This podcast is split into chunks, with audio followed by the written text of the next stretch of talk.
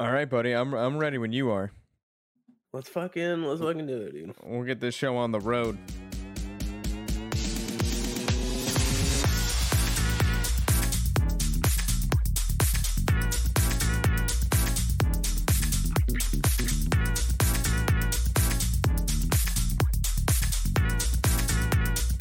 Uh, friends, welcome back, everybody. It's been a while. it's it's been, been, a, a while. Since I could talk to my friend Robert and record it. Uh, yeah, I'm sorry, everybody. We took a week off uh last week. We were gonna record on Wednesday. I saw Avatar in 3D and came home with a brain splitting headache. I thought I was gonna start bleeding out of my ears. My head hurt so bad. And after that, I Start bleeding like, out of your eyeballs. I felt bad. Like I never want to cancel, but I was like, I cannot. I can't put two words together. Like lights hurt me right now. I just couldn't do it. So Now, was week we had to it- cancel because of James Cameron. Really? Is I was gonna say, is it James Cameron's fault or is it the advent of uh 3D technology? we need to go back in time and who like kick the guy in the balls who invented 3D glasses. Like the second he makes the first 3D glasses with like the cute red and blue film, just kick him right in the nuts. Be like, stop it. Movies belong in, in 2D. It changed my mind. dude you know it wasn't it wasn't a bad experience. I think it's just it might be me. Like back in the day when i saw fucking um what was that movie? Alice in wonderland with johnny depp? Was that tim burton? That was in 3d that was in like 2009 2010 where 3d was like a hot new thing again. And i got a fucking headache. I just took the glasses off halfway through and i watched the movie in this weird blurry split image format which was also Yeah. not great Yeah, Um, the the old school like red and blue glasses 3D was definitely subpar compared to nowadays 3D. Do you remember your first 3D movie? Do you remember what it was? I think my first 3D experience was Disney World's 3D Muppet Show, Oof. which is pretty bitchin'.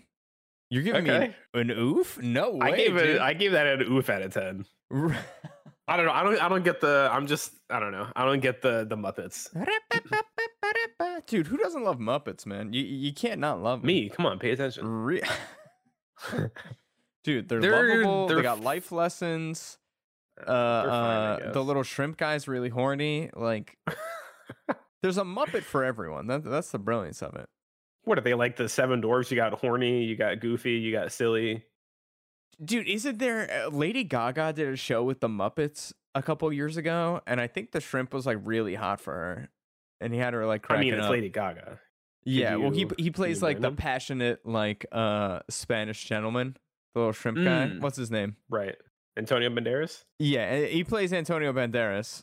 So Right. you know, horny Rizzo, Gonzo, Smoochums, dude. Doctor Teeth and Electric Mayhem. Come on, dude. They got their own I band, hate- brother. I hate the name Dr. Teeth. With a Is it Mr. Teeth or. Doctor Teeth? I don't know if he can if he finished med Did school. he did he finish med school? I'm looking it up right did now. Did he successfully defend his Doctor uh, motherfucking Teeth, MD, damn dude. dude. Doctor Teeth, the gynecologist. You think because of the Christ. name he's a dentist working with teeth? Not at all. nah. He himself Vaginal has doctor. bitchin' teeth. And one dude, gold tooth that just brings the swag. He wears a top hat 24 7, 369, Hey He's yo. and he's ready to throw down. Good good for him. Good for Dr. Teeth. Proud of him. He seems to be the Hate only man in the Muppets uh, universe who could wrangle animal. Can control him, get him on the drums, and get him to like play a whole set for an hour. You know, no You one's ever said- been able to do that before. When you said wrangle wrangle animal, I was like thinking of like like this the Steve Irwin capacity, but I eventually understood you meant the Muppet animal. Doctor Teeth spent a lot of time in South America wrestling uh, green anaconda, fighting panthers. He was There the only uh, man who could do it. There's a really cool uh, anecdote that I don't know, just talking about Steve Irwin reminded me. um, apparently, Steve Irwin was a, a really big MMA fan, Okay. and uh, back when The Ultimate Fighter was on TV, like the reality show for UFC fighters, Mhm.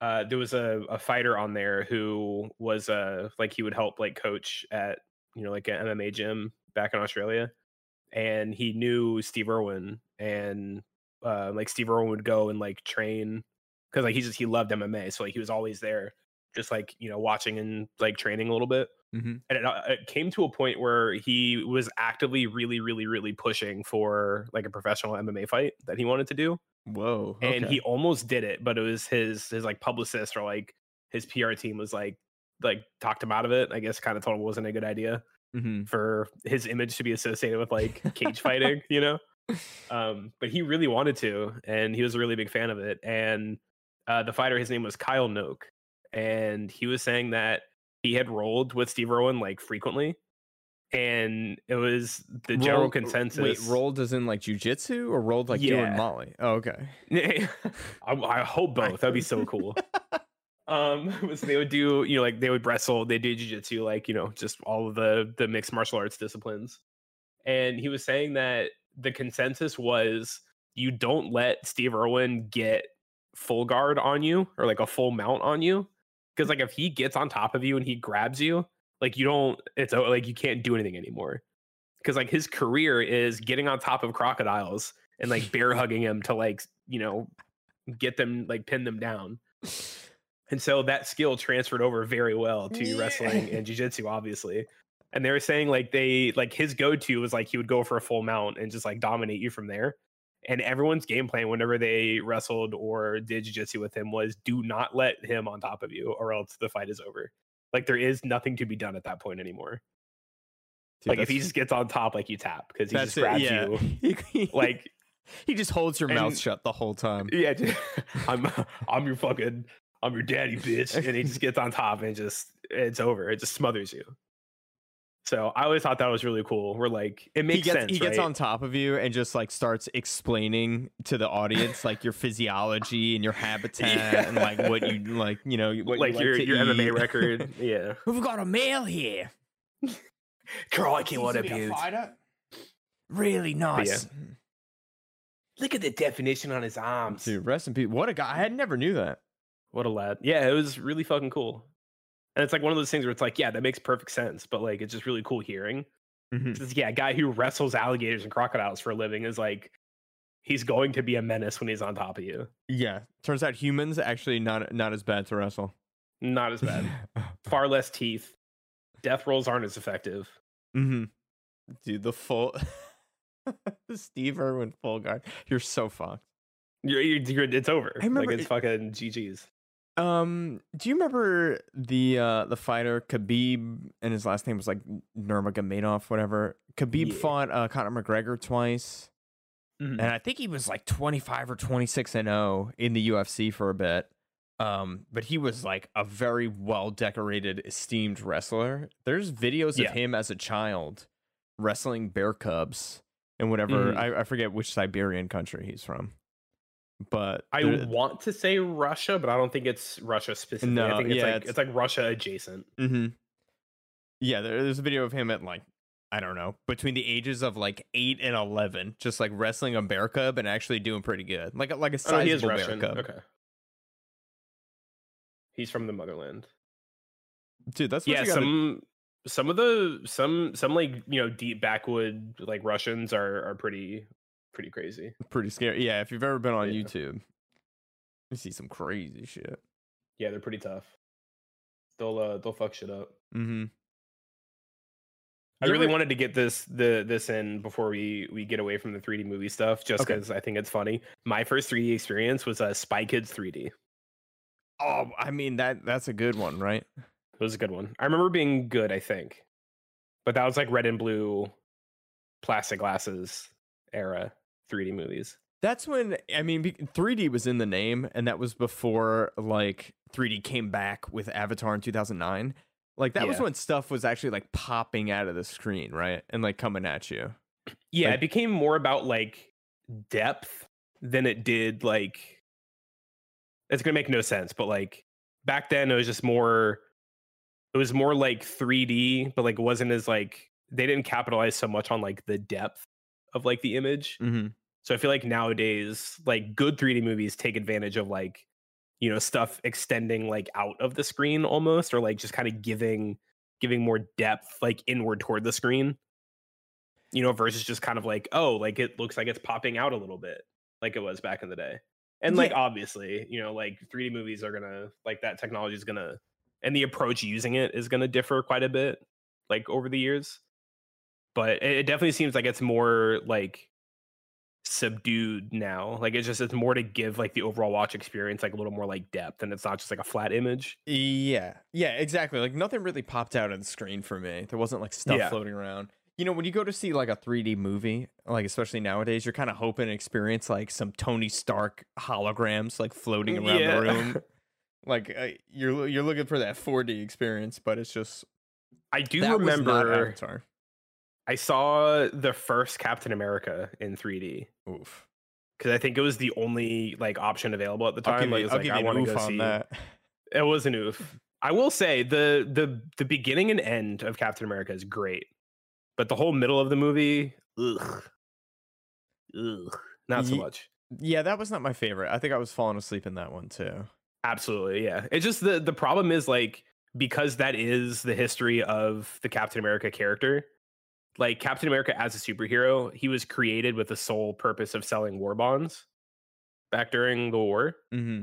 And so like Captain America is a mascot for the sale of war bonds that people could buy to help finance the war. Yeah. And so like that's why he was created. And so the whole like, you know, dancing around with with his uh I forgot what they're called. Like the Rockettes, like it's not the Rockettes, but whatever the, Yeah. the girls are called. Like that whole like the showbiz like eh, The America. candy. Yeah, and like that was like that's literally that is the history of Captain America. And it's like I get it, I appreciate that. Great.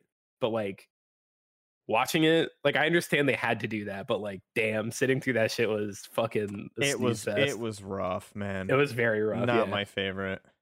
I was I was like starting to like nod off a little bit. So like, all right, like I get it. I think it's because it was so like prolonged. Because it was like they did like several different shows or like several different performances of like them in different countries, like Yeah, doing whatever, too like different it was- states. It, was too long. It was just yeah, too like, oh long. oh god, like shit, I get it. it's like that was rough. But I, I remember there was a scene, I think towards the toward the end, like the big like final fight when they're like storming Red Skull's like Nazi compound or whatever in the mountains. There was a scene where where Cap like throws his shield, and it's like the shot was like in front of him, so it looks like he was throwing like the shield like into the camera, like Yeah. towards the the audience. And the 3D made me jump. I was like, oh, like really like caught me real quick Oh, that's good. cool. like it actually did a good job of like it actually like felt like it was coming out of the screen, and like I caught my head like bobbing real quick. It was like oh, like trying to like dodge it. that's cool. That made like, it all oh worth yeah. it. I was like, that was kind of cool. Like it actually got me. I was like, all right, cool. I, I appreciate that. Kind of But I worth. think that, that's- that was in the age when like everything was 3D. Like Avatar brought it back in 2009, and then all of a sudden, every single movie was available in 3D, whether or not it was like yeah, i- intended Good for it, 3D or right? not, Yeah. yeah. Like, didn't they re-release? Was it the Phantom Menace in 3D? Star Wars: The Phantom Menace. I remember I saw that. My buddy Matt and I we did a the worst double feature of all time. It was Ghost Rider, Spirit of Vengeance oh, with Oh, fucking. Nicolas Cage. Uh, we were like the only people in the theater.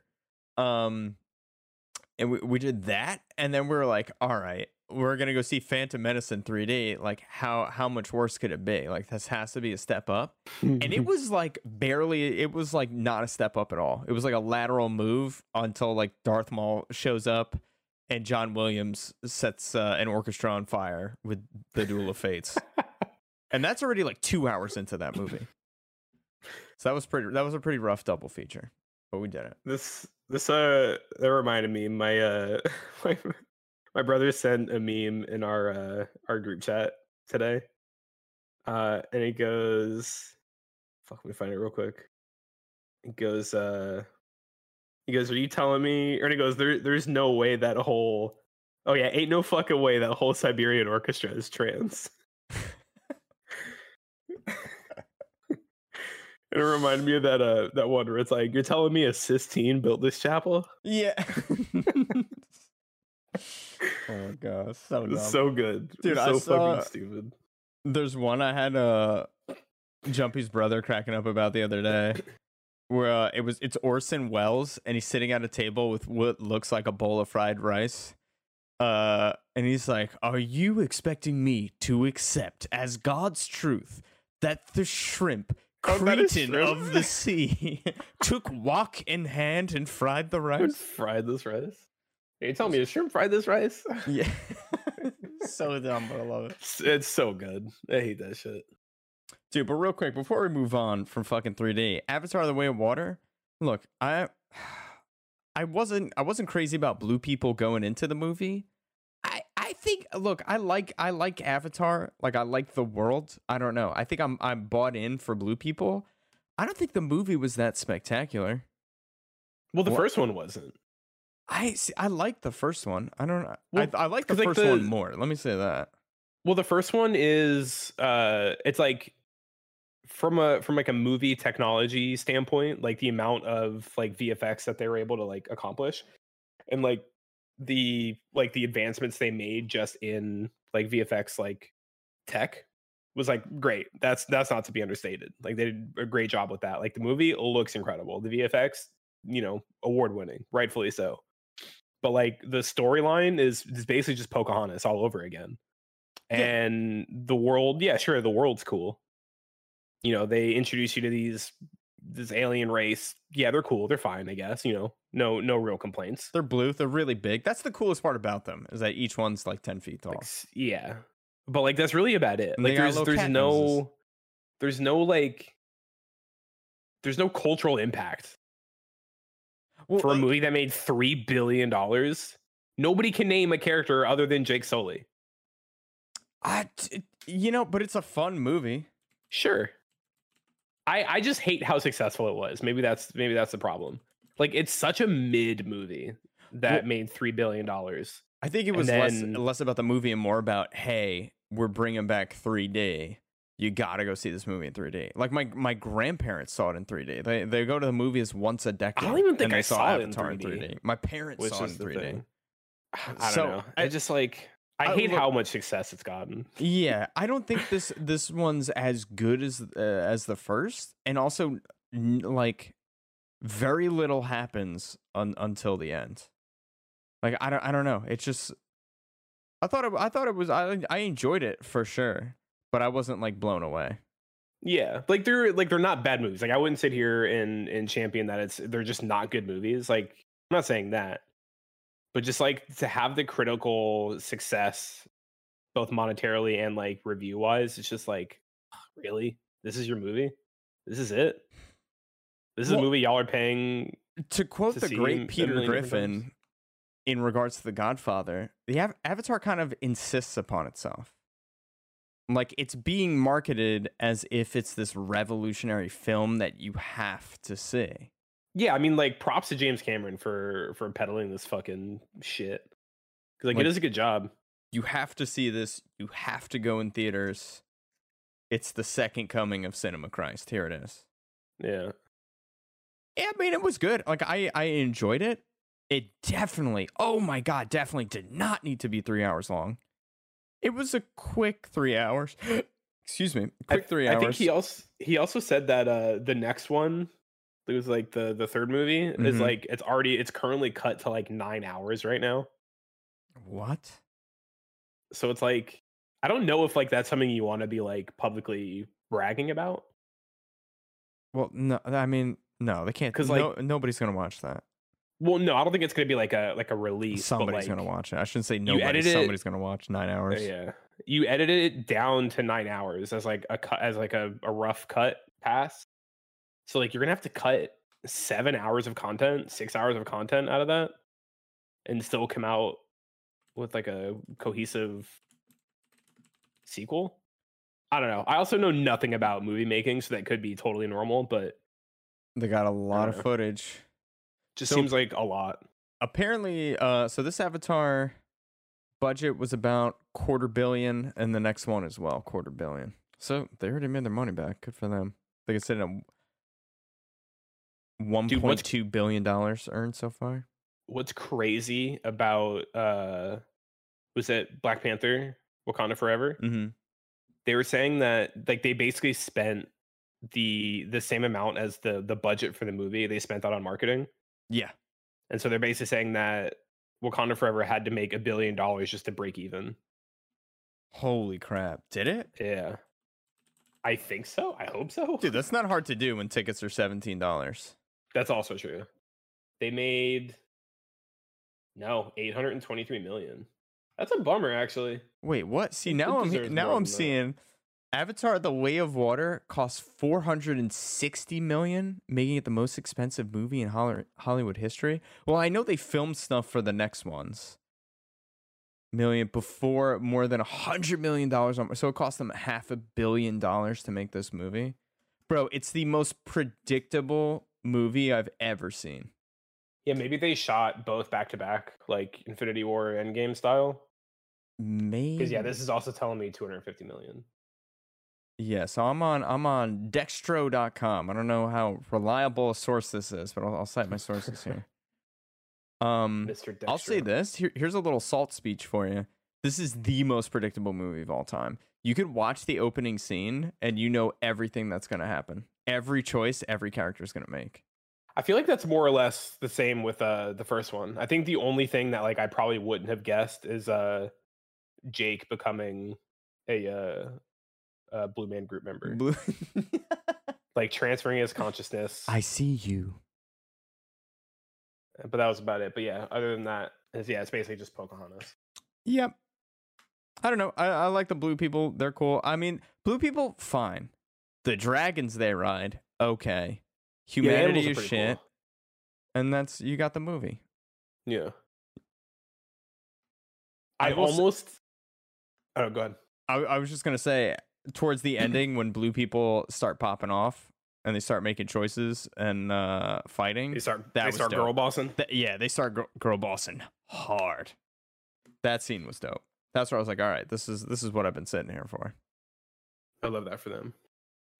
I I was mere minutes away from going to go see the menu in uh theaters. The Monday was the 26th, the Monday after Christmas. Mm-hmm. Because I had that Monday off. I was like, yo, I'm gonna go, I'm gonna go to the movies. You know, get me a fucking hot pretzel with some some queso and, and beer mustard, Oh yeah. some beer, you know? Mm-hmm. And it was already out of theaters. It's like, well, really? Fuck me, I guess. Yeah. They still had Wakanda Forever in theaters when I was there. It's still in theaters out- right now. Movie came out months ago. Well, yeah, but I mean, that makes it's you know it's a Marvel movie. Those stay those stay in for a while. I guess so. Hey, good. But yeah, I was good like, I was them. bummed, and then like, oh, never mind. Let's do it for movie night. I'm so accustomed to like uh movies are in theaters for like a month and then on Disney Plus like 2 weeks later. Yeah. know what I oh, mean? speaking of which, uh, Wakanda Forever is, comes out February. February Something. I wouldn't mind watching it February again. third. Is that what I remember hearing? Mm-hmm. Uh, let me see. I'm kind of first. I don't know, man. I I think I'm kind of burnt out on superheroes. Like I I do want to see Ant-Man just because they're to they've got Kang played Damn, by I never thought I'd. I'd see the day. I like that actor, Jonathan Majors. Yeah, he's gonna he's gonna do a good job. Yeah. Do you see how fucking yoked he got for that role? Yeah, dude, we talked about this. Was it the first podcast? Probably. Dude, that and, he's in Creed 3, right? I think he plays the antagonist in Creed 3. I would not want to box him. Let me just get that out of the way. No. No, dude, I was actually I was in a movie theater yesterday uh working on a show called The Other 2 on HBO, which is about like um it's like this Justin Bieber character and he's got like two less successful older siblings. They're the other 2. It's been going on for a couple seasons. Pretty good. Fun to uh work on. But yeah, John, it looks like Jonathan Majors is uh who Creed has to fight in the next movie. He's fucking massive, dude. but they had this giant poster of uh Michael B. Jordan in the theater yesterday. I was like, man, I never want to fuck with you. dude. He's yeah, he's fucking tough as shit. He's looking. big. Yeah. Dude, I also saw what was also Sorry, go ahead. I was gonna say what's also cool is um I remember when we were talking about Black Panther, one of the things I was that I was like mentioning that I I thought I had picked up on was uh Shuri's um spoiler alert by the way. Uh Shuri's Black Panther suit had a lot of like gold or like that like yellow and built into her suit. Mm-hmm. And I don't remember if it was Ryan Coogler or like somebody else um, that worked on the movie confirmed that that was like intentional. So like that was like she her suit had the like the Killmonger like yellow like gold in it because of like the influence that he had on her because like that was who she saw instead of their ancestors Yeah. and so like it just it was to to kind of like reflect that because she saw him and not her ancestors like that was a driving force of her um like her her intentions and her motive behind picking up the mantle was for vengeance. For Gotham. Mm. and so they confirm that that that was intentional. It's like oh hell yeah. That's cool. look at me picking up fucking clues and shit. Look, Look at you paying attention, Look at me dude. Putting the pieces together. You wise ass bitch. who would have thought not me Dude, I also um I saw the poster for Dungeons and Dragons: Honor Among Thieves with Chris Pine and Michelle Rodriguez. I I got what are no the chances it sucks coin toss. I'm saying coin toss. That, I feel like that's generous. Dude, I got no skin in the game with D&D. I don't even I know don't if either, D&D fans are going to be. Is it just going to be a lot of fan service Easter eggs for D&D fans? Probably, I'm. I'm wondering how much they're going to benefit from the fact that like D and D isn't like like there's no real narrative behind the D and D property, as far as I'm aware. Like the narrative is like created by each individual person. Like you Mhm. create your own stories. But there's some consistency. You know, the groundwork's laid out with there's a lot of, you know, characters, demons, monsters, places, races, right? Yeah, but like, is there like story lore behind a lot of it? Like, is there enough established lore for them to have the option to fucking shit all over and like ruin? Pro- See, what I'm what I'm worried about, I mean, there's probably a, a lot of lore that could ruin. What I'm worried about is it's just going to be Hollywooded out. There's going to be a crazy MacGuffin, and it's going to be a kids movie. You know, I mean, it, it's already going to be a kids movie. Is I guess? I guess if it's brain off, I don't know, man. It the way it's marketed, it looks really silly. At least in the that's posters. unfortunate. That should not be the Let me see what the it's theme rated. they're It's going probably for. rated PG-13. Like. Give me demogorgons that are fucking ripping heads off. Honor among thieves. You imagine we get a uh, an Eddie Munson cameo? that would be dope. Be fucking tight. I'm, I'm watching the trailer right now. I'm also curious: is this going to be like a, a big fourth wall break, maybe at the end of the movie, where it's actual people who have been sitting? It's gonna be the D&D? actual. It's gonna be the actual actors like Chris Pine and them like playing. Yeah, right. Wait, how cool would it be if it cuts to like the critical role table and like they're all playing with like Matt Mercer and Yeah, and Ashley Johnson. Chris I feel like Pine. yeah, they got to make eh, they got to make some tight. reference to that, right? yeah, if there, if there's not a critical role cameo in any capacity, that movie was made for fucking nobody. That movie was made simply to fucking cash a check, like straight up. Dude, I'm watching the trailer right now. It looks like it's gonna be fucking great in 3D. just, just based Yeah, I off the can- special effects. I can imagine that being something that they would want to, you know, put the time in to make it 3D worthy. Because that could be something like, you know, that gives you the the the freedom to kind of take advantage of of 3D. You get these big like fantasy worlds, of fucking like trees and fucking monsters, and Swords shit, you flipping know? and yeah, debris fucking- flying around. fireballs and lightning bolts and hmm Dragons and fucking yeah, people reading books. dragons, Vecna. Fucking Vecna's in the house. Ninety nine percent of my D and D knowledge literally comes from Stranger, Stranger Things. right? Things. Yeah. Like I know Vecna, I know fucking Demogorgon, I know fucking The the mimic chest, the treasure Yeah. chest. That's a mouthful of knives. What about Yeah, what is it? one. Goop block. Yeah, this trailer's got a bunch of that stuff in there. Block of goop. What? What's it called? You know what I'm talking about, right? Flubber with uh, Robin Williams. No. Mm, no, I don't know. I'm sorry. Dude, no. Dungeons and Dragons gelatinous cube.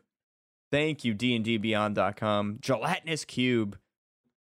It's a cube of goop that holds somebody and pretty much suffocates them. But it's like a big ass. Mm. It's a big ass cube. Looks like it's made of uh, simple syrup, and there's usually like a skeleton floating in it. that sounds cube. delicious. Right? That sounds like an easy like Halloween snack. Just dive right in, start chugging. Yeah.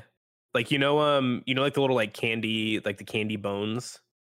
Where it's like that like chalky sweet candy, but like on Halloween, like it's they're meant to look like little skeleton bones. I do like candy bones. Make yeah. get like a get like a uh like a jello mold, put some candy bones in there, boom, gelatinous cube. It's actually a great fucking idea. Halloween party snack. Oh, I love that. You're welcome, kids. I'm gonna steal that idea. Yeah, dude, Halloween's gonna be it. lit next year. Dude, I'm still so jealous of that Harry Potter party that you went to. Wasn't that epic? Yeah. Oh my god, my friends uh, Will and Maggie did Diagon's Alley, and they got those. I've seen these on Instagram as like a a, a targeted ad. They're like the the billowy clouds with Mhm. LED light strips throughout, so you could do like a lightning effect. Yeah. And they yeah, had that yeah. coming out of the TV, and they Ugh. they did so much So cool. stuff. Yeah, it, it was a cool party. And then they had all and the you Harry win Potter movies before you had ever seen a Harry Potter movie.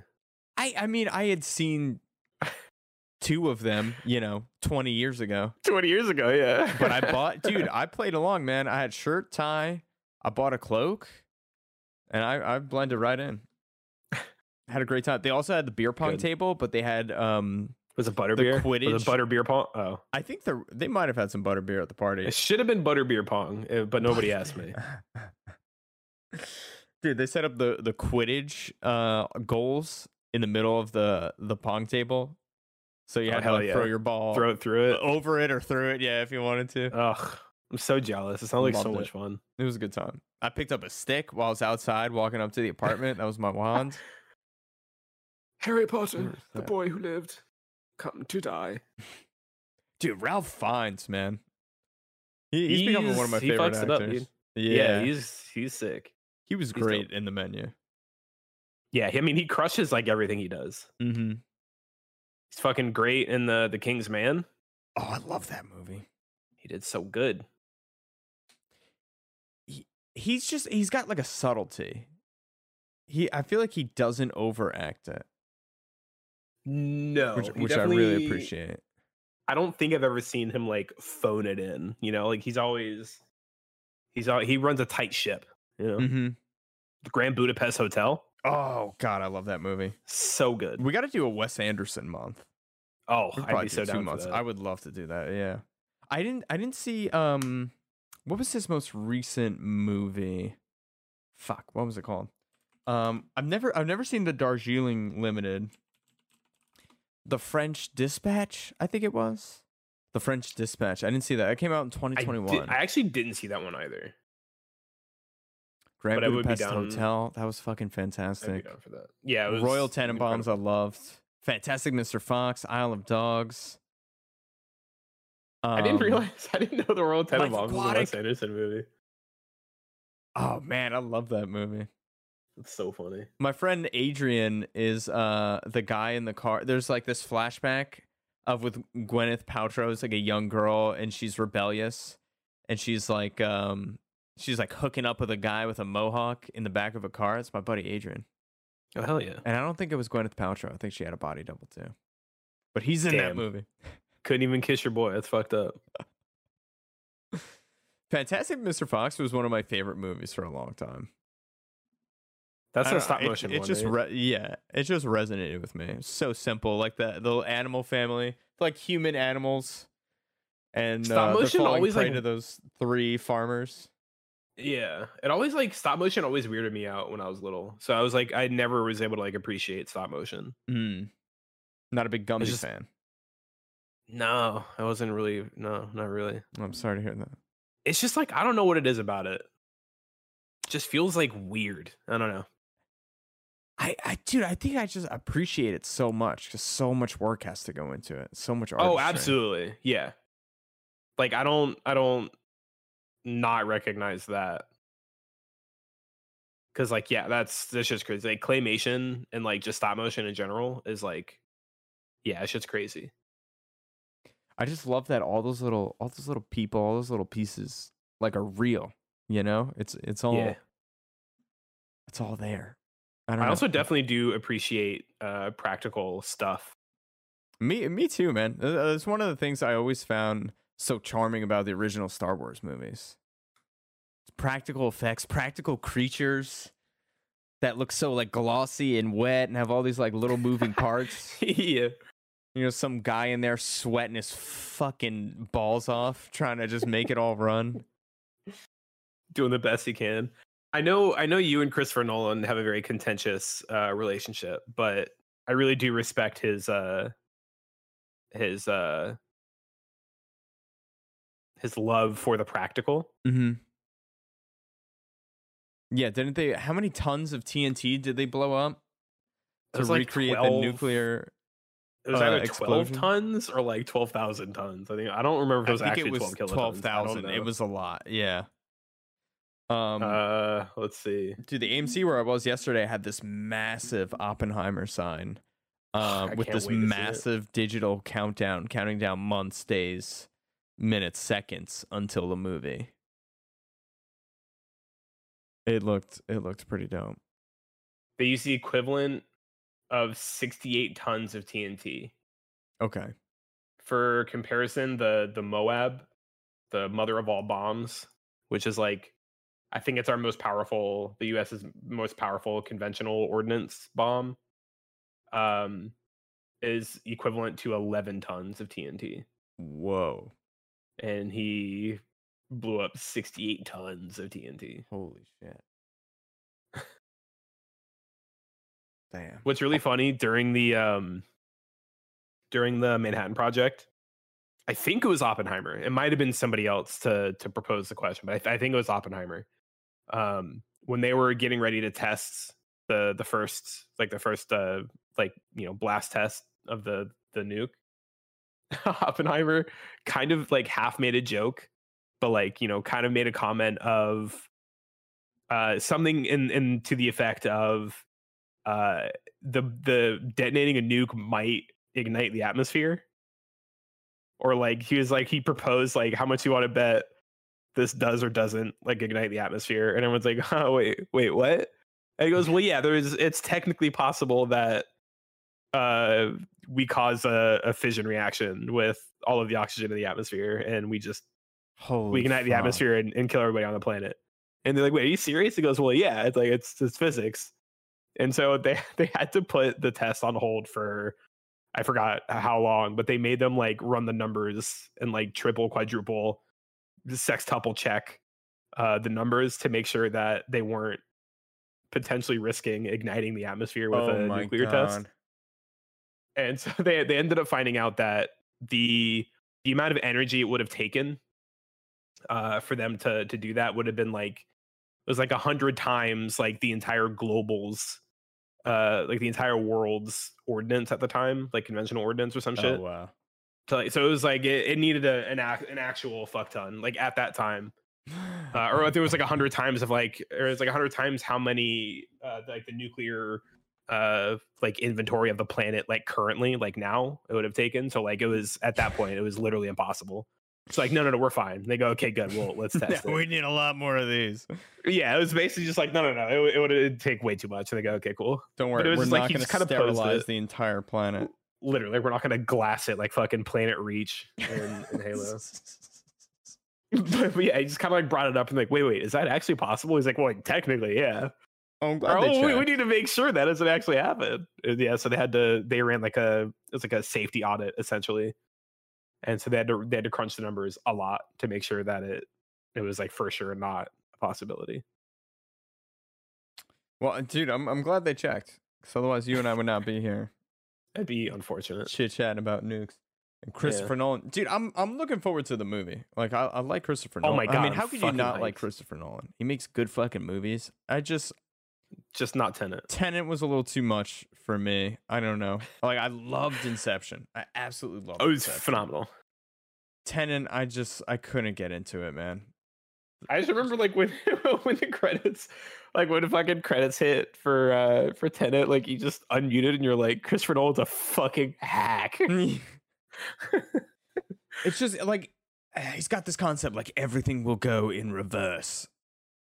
And like it, if you i don't know. I just I, I, res- I respect the ambition but like it just i feel like it didn't need to be as complicated as well. Like it felt like it was complicated just for the sake of being complicated like it didn't have any thematic purpose to be that fucking complicated you for know? sure yeah I'm, I'm i'm trying my best to articulate my disdain for this fucking movie i it, it, it's just like you created these laws and and now like I just I can't buy into it.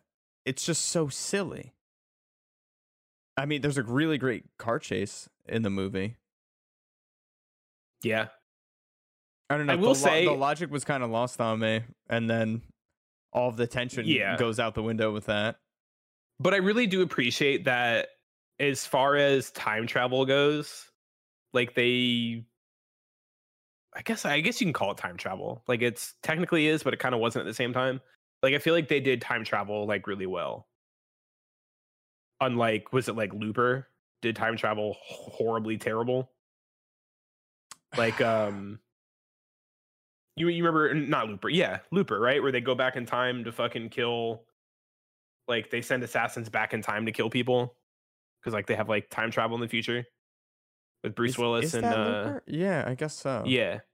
And so there's like a, a scene where so uh, Bruce Willis plays an old Joseph Gordon-Levitt, or mm-hmm. vice versa, and they send somebody like back in time to, or no, they they send himself like to, so they need to so in order to like close your loop, because mm-hmm. uh, like you work like the, these loopers like work for like the mafia or whatever, and so to close your loop, they send you back in time to kill like you, and so they send uh they send Bruce Willis to kill Joseph Gordon-Levitt to like close his loop.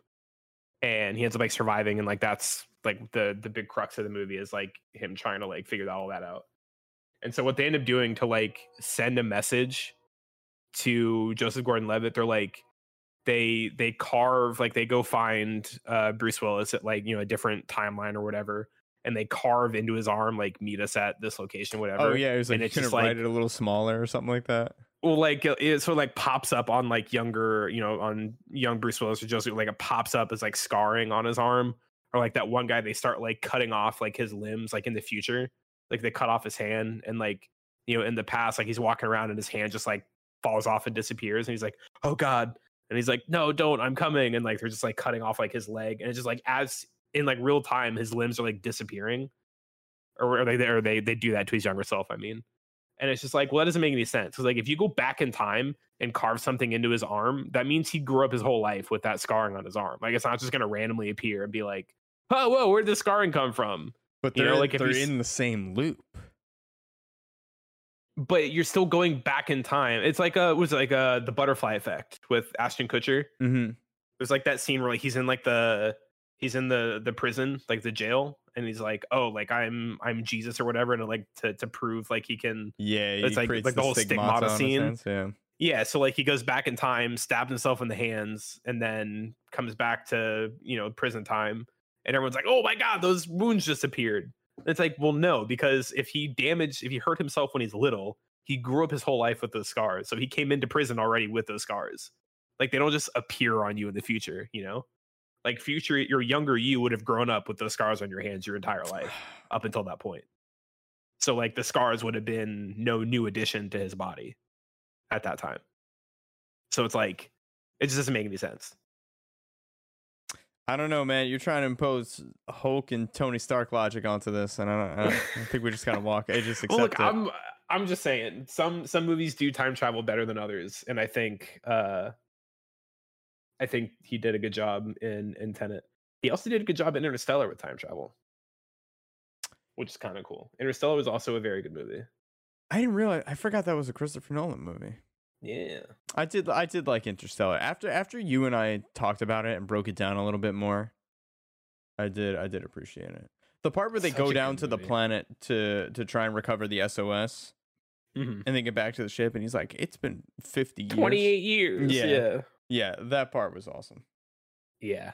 And then he's like watching back all the uh the like video diary entries like from his kids. hmm And it's like, oh fuck. And you get that Like he- famous Matthew McConaughey meme of him just crying hysterically Just watching something. Yeah. He's like, Oh, you have a grandson now. And like the next one was like, Oh, a grandkid died, by the way. And it's like, fuck. Ugh. And then Jessica Chastain comes on and she's like, like he, she had never sent him any. And she's like the one that she sent, she was like, when when you left, you said that you would yeah, it's possible that you would come back when we're the same age. And she goes, Today I am the age that you were when you left. And she's like, So it'd be pretty fucking nice if you came back home. And he Mhm. was on that fucking ocean planet on fucking Water World with Kevin Costner. And it was just like, fuck, dude. This shit hits. Dude, the mission was such a failure. They get down there like, "There's nothing here." Oh, what's that in the distance? Oh, it's this fucking tsunami. Oh, wait, those are ocean 90,000 waves. feet high. Yeah. We need All of that. To It's- doom Doctor whatever his name was. Yeah, that poor guy too. 28 years. Oh, that sucked. I, I think good I'd take a ride on the Airlock Express if if I was stuck there for 28 years. I just, I, ugh, I don't know. I don't know if I could do it. It's a tough call, man. I guess you're just Yeah. hoping they come back. Yeah, like at, at what time. point? At what point do you just like, just assume that they're just fucking dead? Well, Well, I guess I'm- you could do the math and like figure out like how much time it is for them. Because like they were gone for like a couple hours. dude? They also, I, I, I thought it was a couple minutes. No, it was like it. It cuts together to where it looks like a couple minutes, but they were down there for like a while. I feel like Matthew McConaughey uh, was it Anne Hathaway? Yeah, it was Anne Hathaway. I feel like they Yeah. kill so much time on that water planet. There's like a light conversation. They're like looking around. Like they really take their time. I'm like, you guys, like you didn't listen. Yeah, so it says when Cooper and his team reach Miller's planet, they're stuck on it for a few hours after damage to their engines. When they return to the spaceship Oh. after a few hours, they find that 23 years have elapsed. I didn't realize it had been a few hours because the scene only takes place over the course of like you know. Yeah, five- they they cut it together. Yeah, Okay. I, I also kind of forgot like was, they suffered uh like engine damage, so like they Mhm. had I guess Tars had to like fix it, so they were stuck there for a bit. Because yeah, they like they weren't they weren't like expecting to stay there for that long. They were gonna go down, check on Mann or Miller, and then, or I guess they're gonna uh, get the SOS and try and save them and come back. Like they their intention wasn't to be there for that long, but they took Mhm. engine damage and they didn't have a choice. Yeah, so the the time dilation was uh one hour on the planet was seven years Oh, Earth time due to the gravitational time dilation. That's terrible. Yeah, so it's like what four hours, just about Mm. brutal. crazy. Yeah, I've got an appreciation for that movie. I love the prestige. Dunkirk, uh, Alex and I saw that in IMAX, and it was a beautiful movie, and the sound design was incredible. I just, content wise, I just, it, it just I had no. I if- desire- if I was a World War II nut, or or, or uh, like a fan of classic planes, I would have been raging hard the entire time. But as far as World that- War II kind of- movies go, not my favorite. Not even close. That's kind of why I didn't want to see it because like I am such a fan of like World War II movies. Like the movie was PG thirteen. Like I, I just can't imagine myself enjoying a World War II movie that's PG thirteen. There's another movie where not a lot happens. Like nothing really happens. Tom Hardy flies a plane. Like that's cool. He's got a mask on. Like that's pretty cool too. We've seen that before.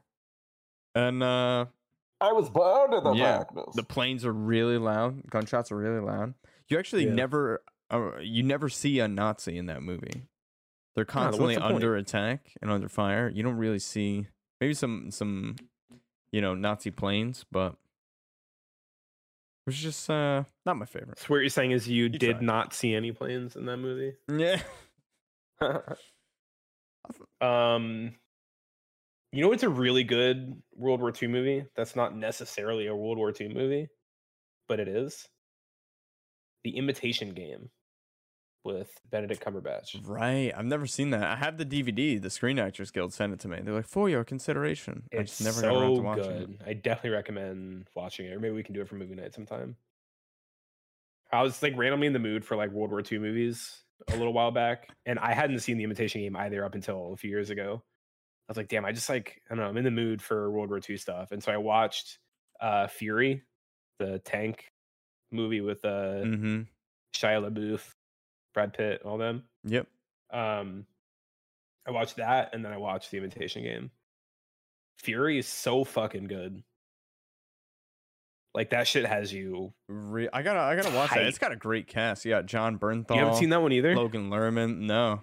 Oh, We gotta do It's so World War. II month. dude, I'm f- so fucking down. I'm so fucking down. Shit. 'Cause I need, still need to see 1917, even though that's World War One. Yeah. maybe we can it- do a World uh, War Good month. movie. World War. WWM. yeah, I feel like if we do a World War month, we have to do Saving Private Ryan. Like, I I haven't don't seen that in a long time. I don't I'd think we down. can. We're allowed to watch. We can't theme a World War movie month without Saving Private Ryan. Yeah, that'll be the uh that'll be the first one we do. So we can do that. We'll do 1917. We'll do Fury, and then maybe Imitation Game, unless there's another good World War movie. You know what's a Um, sleeper World War II movie? Overlord. You seen Overlord? Overlord was cool. Overlord was so fun, dude. Nazis making like mech zombies. yeah, they're like fucking. It's like yeah, like Nazi zombies. You know, like the it's- a World War II movie. The Nazis are are experimenting and trying to make like zombie soldiers, and you know, like this. It, the movie follows like this one platoon or whatever, and they're working their way through like Nazi Germany, and they they come across their their like lab where they're like making zombies, and so it, becomes it goes from like a proper World War II movie into like zombies. It's it's so good. Such a good movie. It flew under way too many people's radar, and I, I watched it specifically because it has uh the actor from Agents of Shield who plays my favorite character. okay. Uh, he was in this, and I'm like, oh, I'm I'm in. Like, I'm gonna watch anything he's in. Like, I'm I'm all all there. It was fucking good. It was a good movie. I liked it a lot. All right. Yeah, I, the thought I thought it was cool. Yeah, it was, it Cool fun. movie. Like, it's not like you know, not gonna win any awards, but like, damn, if you love World War II and you love zombies, if you ever played any bit of Nazi zombies in Call of Duty, you'll you'll fucking love. Dude, what about uh Dead Snow? You ever seen Dead Snow? also with fantastic Nazi zombies? so good, Dude, we were talking about this the other night. Maybe we gotta put that on the list too. dude. It's so good. We'll do a Nazi month. I'm kidding. And then we'll the last night we'll just listen to uh the Kanye Nuremberg West. trials. Yeah. Oh, oh yeah, we're that. we'll listen to Kanye's new album yeah. to close out Nazi month. We'll sit there in silence and just think about what we've done. Think no, about what he's we're doing. we're not gonna do that. we're not gonna we're not gonna JK. get many plays on Spotify. Yeah. no, we're doing a World War II month where all the Nazis get killed. Dude, every time victory. I, oh, we gotta do some Inglourious Basterds. Oh my god, yeah, dude. I think I that's my, my fr- favorite. World War II movie. You make that deal, I make that deal. it's a it's a good one, but I, I, yeah, I think Saving Private Ryan will always be like my favorite. I think for sure. I don't know. Inglourious Basterds, man. That's one of my favorite. That movie. That movie's so fucking hilarious too. It's so like stressful. Like Tarantino has a way with just making you feel so fucking stressed out. Mm-hmm. Like the the fucking um the the bar scene with- yeah, the, the Mexican name? standoff. with Magneto. Yeah, like that whole scene, like, uh, and then like the was it toward the end? Where they go to the theater and they all have to speak Italian. Go- Gorlami, Buongiorno. But He yeah, speaks the it's so least most Italian. So keep your fucking mouth shut. It'll be fine. Dude, fucking every time I rewatch Saving Private Ryan, I always forget how stacked that cast is. Dude, I haven't seen that Tom movie in a long time. Matt Damon, Vin Diesel, Jeremy Davies, Bryan Cranston, Nathan Fillion, Ted Danson, Paul Giamatti. Uh, who else? Yeah, that's a that's a pretty stacked cast. Like, there's just so many. Matt Dillon, remember that guy? no, Um, but yeah, just like every time I watch it, I'm just like, oh shit, he's in this. Oh shit, he's in this. That's Vin Diesel. what the fuck? But yeah, it's just it always like is it Vin away. Diesel with hair Mm, or Vin Diesel uh, like freshly bald? Maybe That was right right on that's back edge. in the '90s. Yeah, he had hair in that Street Sharks commercial in the '90s, right? yeah. I don't remember. He he plays the uh not the sniper, but he's the guy that gets he he's one that gets shot by the sniper up in the the rubble, Yeah. and they like use him to bait out the yep. the shot through the scope, like that whole thing. Um, he has some hair. It's like it's like a very close like buzz. He's got that military cut, little crew cut. Yeah. So he's got he got some hair. Not not Street Sharks hair, but he's got he's got there was uh when that movie came out in theaters the first time, like you know back in in uh in the night was at ninety eight or whatever. The uh the VA set up a, a hotline for veterans to call because the opening because the, the movie starts on the the beach scene when they're storming Normandy mm-hmm. and like it was so just like visceral and like accurate that uh it was causing like PTSD triggers of like veterans Jeez. and so like veterans were like walking out like they couldn't like sit through that and so the VA set up like a hotline for them to call for like you know like therapy hotline basically for them to call and be like fuck It's nice for the VA Like, to offer veterans something. yeah right fucking imagine Damn, Yeah, I didn't that's how- realize. Yeah, I that's would how, like like, to rewatch that movie. Oh it's so fucking good All right, cool. We'll do a World War II month. And what was the other month we got to do? um We'll do Um, uh we're uh, um, after watching the menu, we are like, oh, maybe we do a restaurant month or like a food movie month. But I'd rather do a World War II month. I would also rather do a World War II movie. Yeah. There's so many good World War II movies, dude.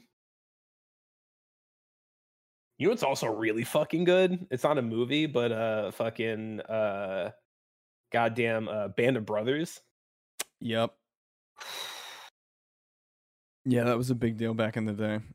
So fucking good. There's like the the way they like they kind of like interweave like the episode and then like it cuts to them interviewing like the actual like soldiers that it was based on. Mm-hmm. um and there was um i forgot what rank he was but his name was dick winters i think he was like uh, i don't remember what what what rank he was but there was um there was like one particular like really heavy episode um involving him and it like cuts to you know he's like his like 80s and he's like old and they're like talking to him and he talks about how his grandson asked him if he was a hero and he said, no, but I served with a company of them. And he gets all like choked up and you're like, oh, fuck. And then it fades and it, it was like in memory of, of Dick Winters, like he had passed, I think, before Oh, the wow. show came out. I was like, no, man. And it just like fucking gets you right in the fucking, in the feels. But like, god damn, that show is so good. And I can't not see fucking Ross from Friends. And I fucking, and he plays such a piece of shit in that show. It's like great. I already hated him before. Yeah. I'm keep hating him with this too. David Schwimmer. Fucking dickhead.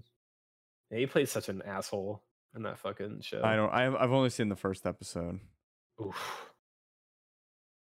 I'm That still- one, that one's good. That one's heavy, and it's I think like what is like seven or ten episodes, something like that. Like not like crazy long, but it's definitely something I would recommend you watch the the whole thing. It's it's basically a, a ten hour like mini series version of uh, Saving Private Ryan. Yeah, I mean, dude, I think I was just a little too young. I mean, I wasn't too young for it. I just wasn't really into it when it came Yeah. out. I mean, I might have been like 10 years old. I remember my parents got the DVDs and it was a big deal. I have it downloaded somewhere, legally, of course. Yeah. I know, it's another thing where I tell people I haven't seen it and they're like, "Oh, what? Really?" It's it's definitely one of those like, like you have you have to see it.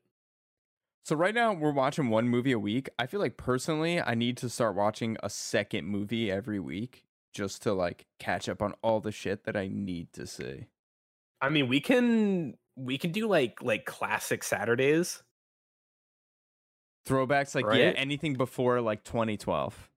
just or just like any like you know just a movie that like you have to have seen Yeah. like i honestly i would i would classify john wick as like it's not a classic because of how long it's been out but like it's when we're talking about like just classic action or like revenge movies like john wick is absolutely up there like for sure like instead, instead of like classics it has to be like staples. yeah Like staple, staple night. saturday Yeah. We go, we'll get printer paper, we'll get like a, a six pack of Sharpies, dude. just make retro posters for our, our movies we'll Dude, Band of overpay for an Brothers- office chair. I also didn't realize the cast for Band of Brothers. That one's also fucking thick. You got Damian Lewis, Ron Livingston, Michael Fassbender, Michael Cudlitz. That's uh, Abraham from The Walking Dead. For those not paying attention. Oh shit. Donnie Wahlberg. Wow. I think Tom Hanks. I think he EP'd. He's on here, but I don't think he's actually in the show. Okay. Uh, Neil McDonough. McDonough. I don't know if you pronounce the G the GH. David fucking Schwimmer. Tom Hardy. I didn't know Tom Hardy was in that. Shit. Okay. Um, who else we got? Matthew Leitch. Um, yeah. James McAvoy also didn't know. Simon Pegg, Jimmy Fallon, Lieutenant George C. Rice. I forgot he was in that. Tom Hanks' brother, Colin Hanks. Shit. Wait, isn't that his son? Well, Is it? yeah. He's, he looks too young or too old. Dude, you know what I movie I, guess he really is, want to see? yeah. I don't know why Yeah, it his popped into son. my head yesterday, but I was like, I need to see Ex Machina. I've never seen that with Oscar Isaac and uh Oh, with Alicia the with the Vikander android. plays the android. Yeah. Yeah, I saw it exactly once, and I remember being oh fine. It was okay. I thought it was supposed to be really good. What movie am I thinking of? I don't know. I mean, 2014 you're probably thinking had of the right some- movie. I know. 2014 had some good fucking movies.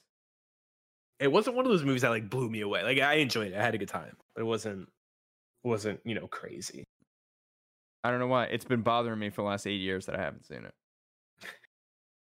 I mean, I I I would definitely recommend. I need to watching watch it so I could just move on with my life, you know? Got to get over that hurdle. It's it's. I mean, it's it's a movie. It's. I don't know if I'd classify it as like a like a must see. Dude, I've had call it a so many people once again scold me because I hadn't fucking seen it. Really? That Yeah. that seems weird. All right. That seems like a weird weird hill to die on. Good. Oh, I feel less bad about it now. Yeah, I, w- I wouldn't feel bad about that. I'm saying, dude, movie shaming is a big problem in this day and age. And like, not enough people talk about it. Show shaming. I'm sick of it, dude. I, feel spent like- too much time playing Overwatch. Like, I get it. I feel like movie shaming is more acceptable. Show shaming, I feel like, isn't as as uh, acceptable just because like shows are such a, a much longer investment than a movie. I know. Like a movie, you just need two hours and like ten bucks to set aside. But like a show, It's Fuck. a lot, dude. Dude, I'm, I just watched four seasons of Yellowstone. Each season's 10, 10 like full hour episodes. It's a lot of show, dude. it's a lot of show. lot of show. Yeah, you're talking what fucking uh, six hundred minutes per season. It's a lot of time. That's a lot of minutes. It's a lot of time to watch Kayce Dutton and Monica make love in a shower in a field somewhere. in a field somewhere. Dude, they I don't know always, who either those these people are, two I'm sure characters are together, they fucking they make love. It's a husband and a wife. And it's just become a thing where now anytime they're like in a room together, I'm like, I swear to God, if they start fucking, If I'm they leaving the fuck, I can't like it's so God. inappropriate right now. They better not fuck. They're at a funeral. They better keep it. Dude, he literally he was like in the shower or like she was like in the shower like crying about something that had happened. She was like so upset. And he like came in and like opened the shower door to console her and I was like I swear to god, you better not. And instead he just gave her a hug. And I was like, "All right, fine. That's okay." Don't you dare start making love. They were like in a field like talking. He's like, "Oh yeah, I'm trying to track this wolf." She's like, "Yeah." Yeah, and then they start like making out, like rolling. I'm like, Jesus Christ, guys! My God, They're gonna smell you. how many babies do you want to have? You can barely take care of the one that you got. Well, back then it was more about like quantity versus quality. You know. No, this the Yellowstone takes place uh in present day. What is it? Oh. 1899 or 1923, whatever that show is with Harrison That is Ford. not is the present day, by the way. Yeah. 1920. No, that was a hundred years ago.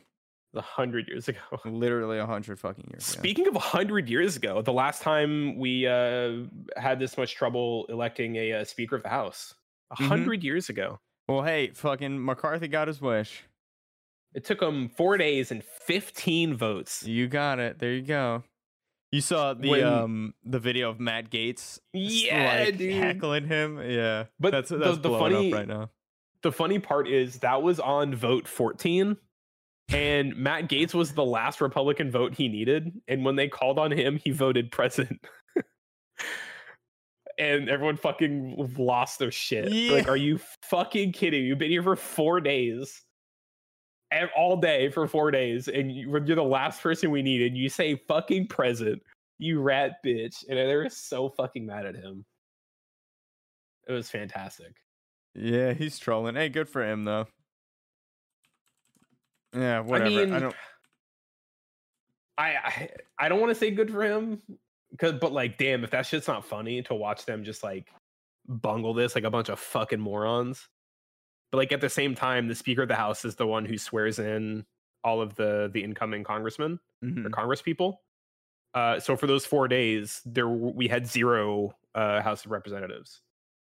That's so fucking crazy. Yeah, and It's shame. It's shameful, honestly.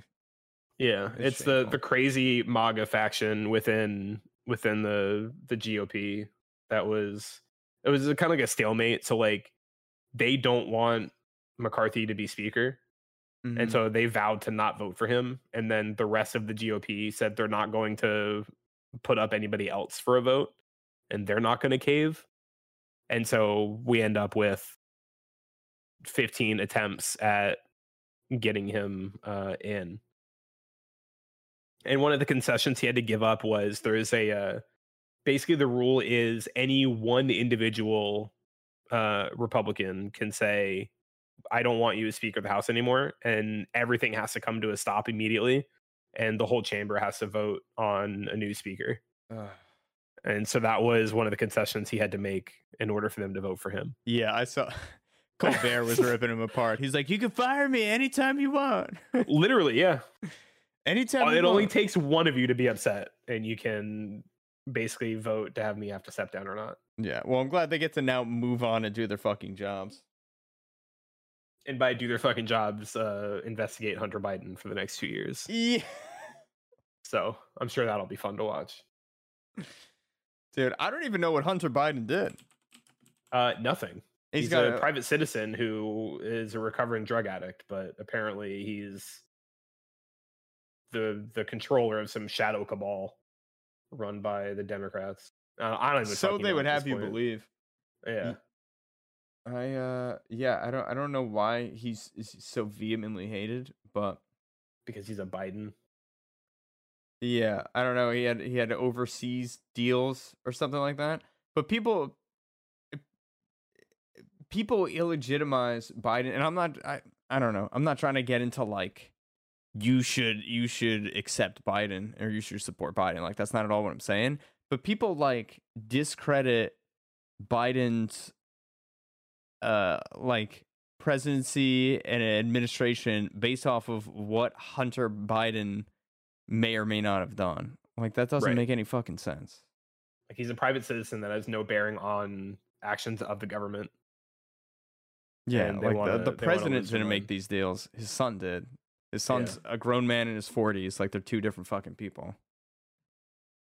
I I mean, don't it's And not people, like but- people are obsessed with it. Obsessed with it. Well, yeah. Because they don't the the fucking the crazies, they they have no interest in the government working as a government and they just they want to attack everyone they don't like. Mm-hmm. I think it was 10 separate uh democratic representatives in Air, New Mexico in Albuquerque. 10 of them had I think it was either their homes or their offices, I forgot what it said, uh shot up over the past like not too long. But it's like people are going out and shooting at like their homes and offices and shit. And it's Why? like, what? What's got- the uh? What's the logic behind that? the fucking Democrats are evil. Just like that bullshit. Like nothing that you haven't heard before. It's just them acting on all this bullshit that keeps getting peddled It's by uh yeah. Dude, you know what I really want to watch? That new um Andrew Callaghan documentary Oh my god. on HBO this, Max. This place rules or whatever This called? place rules. Yeah, it's all about uh, QAnon conspiracy theories. I, I uh, cringe just like even thinking about it. Like his content already makes me cringe. And like that's the point. Like I get like, you know, he dresses up like a fucking like TV reporter from like the 70s. You know, like it's just like the whole shtick. And it's just like it's so uncomfortable. It makes it makes me cringe. Yeah, so everyone listening at home, you got to get on YouTube and check out Channel 5 News. This guy, he's about our age, goes out into just crazy places like uh uh the Satan Festival or uh like Daytona Beach, Miami Spring Break, like he just goes all over the place and just lets people speak and some of the crazy fucking shit that he's able to record is mind-blowing. Mind-blowing. And now he's got a new It's wild. documentary on HBO Max. You gotta check it out. I've been a watching him for years. I'm I'm so happy for him because he, he's doing really well. Did you see that clip where he was in like a diner talking to some like some dude? And he like Oh holds up a God, picture. Yeah.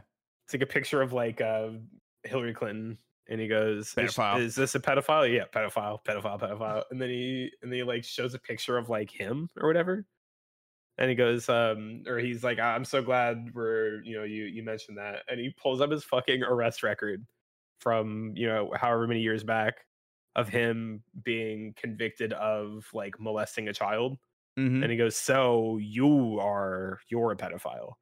And the guy was like, well, I was wrongly convicted. It's like, oh, Yeah. right, right, right, right. No pedophile has ever been rightfully convicted, apparently. And Yep. it's just like the, the the the the cognitive dissonance and the mental gymnastics that people like that are just so proficient in is just like it's fucking crazy. Mm-hmm. Absolute craziness. And that's that's their entire life. Like they don't exist anywhere outside of those ideals. No, not at all. Like they're it's like you can't you can't get a hobby. You can't like also do this. You can't That hold a full time job. It's their job. It's their hobby. It's such their, a shitty hobby, right? Hating someone for real.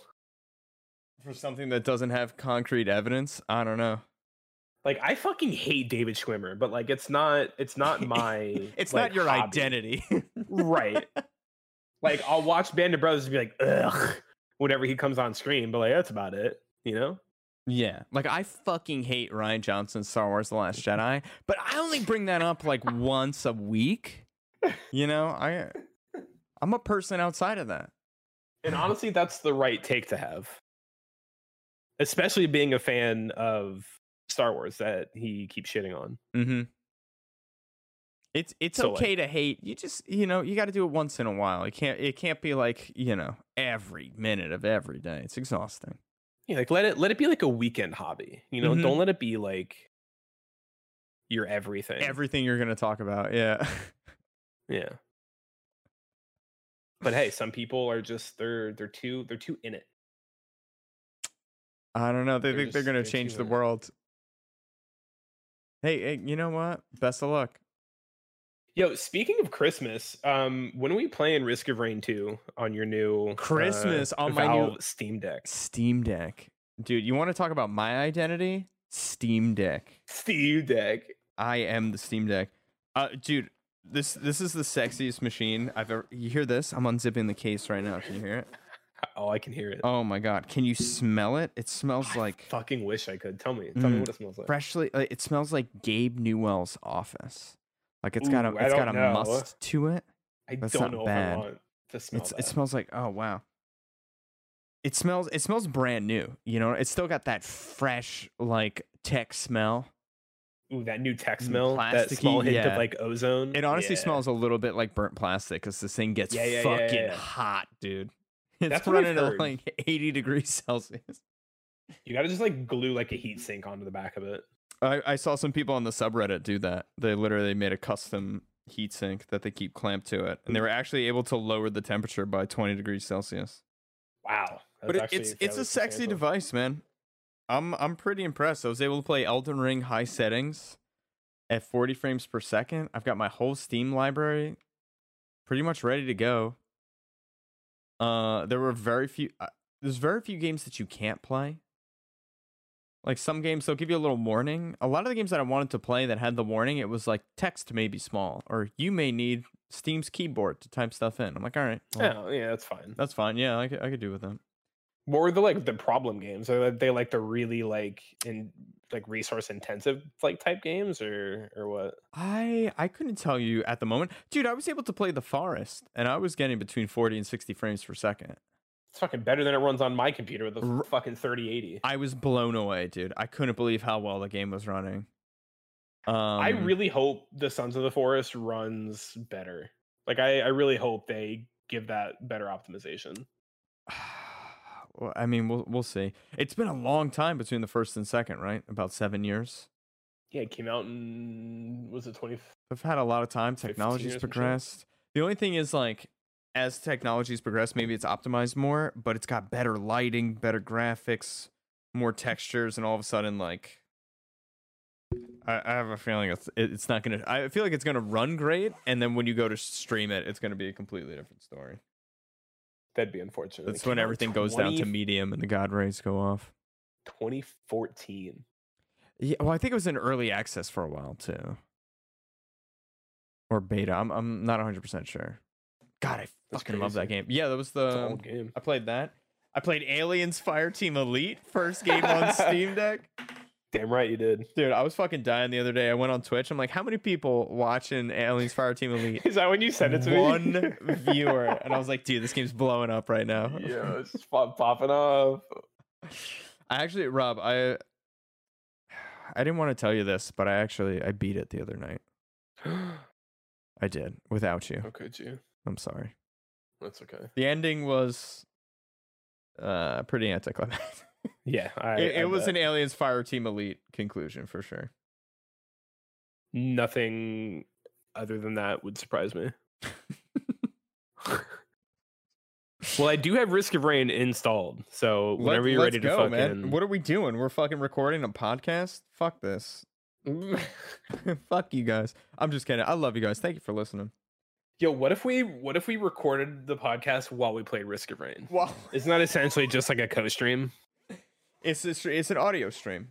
You get to just Yeah. listen to us play You'll just listen to a bunch of uh, drop gunshots downs. for two and a half hours. Yeah. Ooh, and Yo, then the just more music is gunshots. really good in Risk of Rain It too. is. Holy is. crap! It's got like techno vibes. I haven't played this game in coming up on three years at this point. I last played February 13th of 2020. Is So it's this been a is this hot a real minute. guy? Chris Christodoulou is the composer of Risk of Rain. Is this a real name? Motherfucker. I guess so. His name is Chris Christodoulou. I I, feel like it. I'm getting trolled, but all right. But yeah, he what a bitchin' soundtrack. So There's a uh, a screenwriter for um he wrote on a lot of the uh the CW um shows. Uh, or at least like helped on a lot of them. Uh, and his name is Speed Weed. Is his name. You're kidding. I'm 100% serious. Speed Dude. is it's obviously it's not like his birth name. Well, like, his, uh, like, you don't nickname, know, man. Some parents are really cool. But yeah, he goes uh same speed weed. So like if you're I'll see I'll send you his IMDb. But like if you're ever watching like any of the uh like the CW like Arrowverse shows, you'll see uh my boy Speed Weed. Dude, that's fucking awesome. It's a pretty cool fucking name. And Yeah. what's also really cool is uh Bear McCreary did the uh, music for Agents of Shield. Oh wow, yeah, the composer God of War. Yeah. Dude, yeah, his music's fantastic. He looks like a music composer, which is really funny. He looks like a Bear McCreary. he literally yeah, he absolutely does. What an oh, dude, the goatee. He's got that long hair. Fucking bitching. He looks like he's been sleeping in a coffin for a thousand years, and he just woke up and went And straight into the recording mission. studio. Yeah. with with the the sole intention of absolutely fucking uh, slapping the ass and just shredding. he's like, "Yo, give me the hurdy gurdy. Get me over the mixing table. Let's do it." Fuck, dude, I love hurdy gurdy so much. He apparently did Godzilla King of Monsters too. Yo, my, my man's untouchable. That's awesome. Good for him.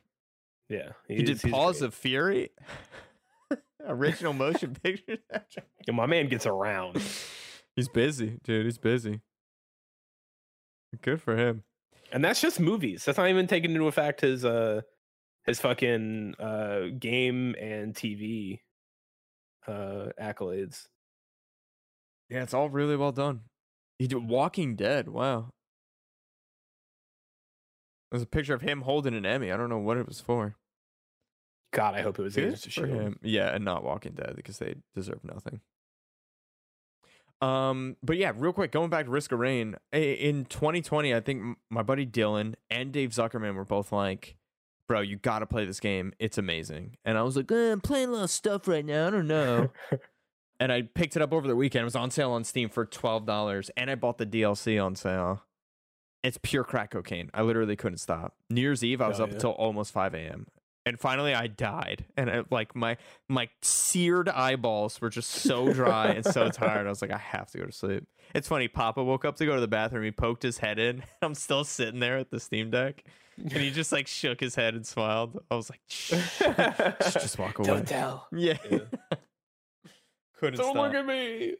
I also so this is kind of weird. I left my my Steam Deck in sleep mode. Uh, I guess for a day or two with Risk of Rain running, and it counted that as playtime. So on my Steam Deck, it says I have 57 hours of Risk of Rain, and I bought that game six days ago. I have not played 57 hours. I've maybe That played 10 you or 12. think of. There's definitely oh, there's no way. There's no way. I did not have that kind of time this week. yeah, I've got I've got 12 and a half hours in it so far. Let me let me check. Ooh, okay. 15 15.3 hours for me. It's pretty good. I played an hour. Dude, I was exhausted when I got home from work last night. I worked like a 17 and a half hour day. C- commute included.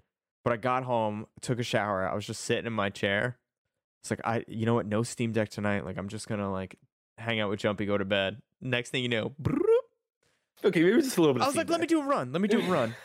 Quick adventure, in and out, 20 minute adventure. You son of a bitch! I'm. It was a 45 minute adventure. yeah, yeah. Risk of rain. It's like the the problem is like if you get a good run, like you're there for half hour minimum. because you could take your time, go around, Yeah, find all the then, like- upgrades. Like, Like once you have a good build going, like you can essentially become unstoppable for a Mhm. while. so this is kind of this is the perfect timing too because the the reason I wanted to pick it up one it was on sale and two because they announced they're remastering the first Risk of Rain, which is I guess excuse me a 2D game, whereas Risk of Rain 2 is three dimensional. And I've been seeing um some of the artwork and the trailer for that, and it was just like on my mind. And I saw it was 12 bucks. And I was like, all right, 12 bucks. That's just about as much as I was willing to spend. I also bought um Fallout 3 Game of the Year edition. I've got some I guess I could say this. Um I found out yesterday I got booked to work as an extra on a show for the next 3 weeks. Um oh yeah, and was under an alias and I was just talking to some guy on set the show is and I under was like, an what, alias? what? Yeah, the show's under an alias, and I was like, oh yeah, I got booked on this. And he's like, oh, that's the Fallout show for Amazon. What? And I was like, you're fucking kidding me. He's like, yeah, the shoot, uh, in New York, and he's like, "Yeah, uh, you know, I know somebody who's been working on it the whole thing. This is their last episode. Apparently, they're way over budget. They had to cut an episode, and they spent shit. apparently a hundred million dollars for the first two episodes of the Fallout show. A hundred million dollars for the first two episodes. Oh my god. They are so over budget. guys. and he was saying what are you doing? So in uh in the film industry for extra stand-ins, you know, principal actors, I'm I'm not sure about the other unions. If you work over 16 hours, it's called golden time and that's where they have to pay you your day rate per hour. And once you go over that 16th hour by 1 minute, that's it. You get a, a full another day rate. And he says productions always try to avoid 16-hour days. Always always always. And he says they get it like multiple times this season, just like golden hour days, like all the time. So, fingers crossed. I go in for a costume fitting on Tuesday, and I feel like I haven't breached any agreements. Uh, everyone like a Fallout show is being produced by Amazon. Uh, There have been some images leaked that it is uh, has been filming in New York. Apparently, they've also filmed in in Utah, and they were supposed to shoot some scenes in Africa. I don't know if that's happening still um, and in LA. But we'll we'll see what happens. I can't honestly. I think once I go in on Tuesday, I'm gonna sign a bunch of NDAs, so I'm not gonna be able to talk about it. But but until then, let's see what happens, dude. I don't know, but the, give me the ball suit. Let's do it, man. yo, maybe maybe you got to go in for a power armor fitting. You know what? You know what broke my heart is that um, as I was talking to this guy, and he knows someone who's been working on it all season. He was like, "Oh yeah, like a lot of people have just been like in uh in in the vault like all season." I was like, "Oh my god, how did I miss that opportunity?" I could have been a vault rat, dude. dude. He literally told me like, "Oh yeah, that's the Fallout show," and in the middle of set, I just went, "What? Are you serious?" he was like, "Yeah." I was cool. like, "Dude, I fucking love the games." He's like, I "Oh yeah, love like." Fallout. He's like, yeah, I just bought Fallout 4. I'd never played it. I thought I would try it. Dude, when that game came Oh, out, I took the two days off work. No, Fallout 4 is good. The story gets a little weird. The story gets Mm. the story's not great. You think Fallout 4 is good? I think it's a really fun game. I think in terms of storytelling RPG, it falls pretty flat. I feel like it's the worst of the Fallouts. Of the contemporary ones, probably. Yeah, which is kind of crazy. The the Bar Harbor DLC was really good. They call it Far Harbor, but it's actually based off of uh Bar Harbor Island off the eastern coast of Mm. Maine. That was pretty cool, and that actually had a really good story. Good old Um, Bahaba, right? Dude, F- Fallout 3, man. 2008, Liam Neeson is your dad. He escapes from the vault. You got to go find him. Such a good game. So that was on It's sale. like I think it was like seven dollars. Yeah, it was taken in reverse. You got to go find Liam Neeson. Where's my Where's my dad? Ten and out then of 10. Fallout 4 becomes taken. Where's my son? Where's my son? He was a little Give me my dog and my son. Yeah. Spoiler alert: You're finding your son. He's like seventy years old. Like, Dad, I was taken a long time ago, dude. Dude, look at the year. yeah, you were in cryo sleep, dude. Is that not the first thing you did? They, uh, hey, Ford did some stuff right. New Vegas is untouchable. That's just like perfect RPG. You get shot in the head. Doc Mitchell wakes you up. He's like, "All right, you want penis or vagina?" And you make your character, and then you could just go in any direction and murder anyone you want. You could do anything you want. It's the perfect RPG. please. Slamming soundtrack. Can't beat it. Great DLCs. Speaking of slamming, you know what we also need to do uh, a month of? Hmm? Is uh slamming salmon movies. what is it? Or sorry, the Uh, bro- broken lizard movies. Broken Lizard, with yeah. salmon. Yeah. I, I haven't seen Super Troopers 2. I've seen We need to pieces of do- Slammin' Salmon. We got to do like a double feature of the Super Troopers. I've I've seen the first one like 30 times. I fucking love that movie. So good. It's yeah, that was one of those movies. It was be on Comedy Central all the time, and I would stop whatever I was doing. Yeah. For me, that was that was dodgeball on FX. That movie came on like I swear to fucking god, like at least every other day, if not every day. So like I would come home after school and I would just watch Dodgeball. So like unironically, Dodgeball is the number one movie I've I Yeah. probably seen the most in my entire life. Maybe it could have been a kids movie back in the day, like Toy Story or like Lion King, because I watched the fuck out of those when I was little. Oh my But like, god, other than that, I'm pretty sure it's Dodgeball. dude, that's hilarious. Dodgeball's the number one movie in Rob's brain. Uh, right, so rent free. Ten out of ten. Dude, I I had an Oscar in my mind. My It's number the one. most quotable movie. It's it's very cool. It's a fun movie, for sure. I think my number one is between Jumanji with Robin Williams, Ooh, and then honestly, probably Kill Bill or Pulp Fiction. I don't know which one I've seen more. Probably Pulp Fiction. We used to watch that all the time, like at least once a month at my friend Will's house when we were in high school. damn. It was a good time. I don't know. Like his brother had it on DVD. We're like, yo, you gotta see this movie. We're like, all right. Then we're all just like blown away. Yeah, it's a good one. Do that and Ninja Scroll. You ever seen Ninja Scroll I don't think so. I thought you were gonna say fucking with Surf Jin, Jin the. Ronin Samurai? Ninja Scroll. And he's got to fight through the uh seven devils of Kimon. No. Holy crap, dude! We gotta watch this one night. It came out in 1993. They they did a 26 episode anime after, but it was never as good. Yeah, when it came to anime, I only like I started with with DBZ because like that made its way over to the US when I was like pretty young, and that was like I was the target demographic, like without a doubt, like to the T. And so I fucking love DBZ, and like that was like really the only anime I watched for for a while. And then like I, I did um like Rurouni Kenshin on Toonami. Uh, I think that's really it when I was like little, and I didn't really get into anime until like when I grew up. And even then, like I namely stick to like the the big popular ones. Unfortunately, Dude, we th- this I movie holds up so the well. It's super violent. Oh, I call them Jin. It's Jubei. I'm mixing Jin up with the other samurai from Ghost of Tsushima. He's he's Yeah, like yeah. this Ronin samurai. Um, he used to like fight under the shogun. I guess he, you know, like a knight of the government essentially. right?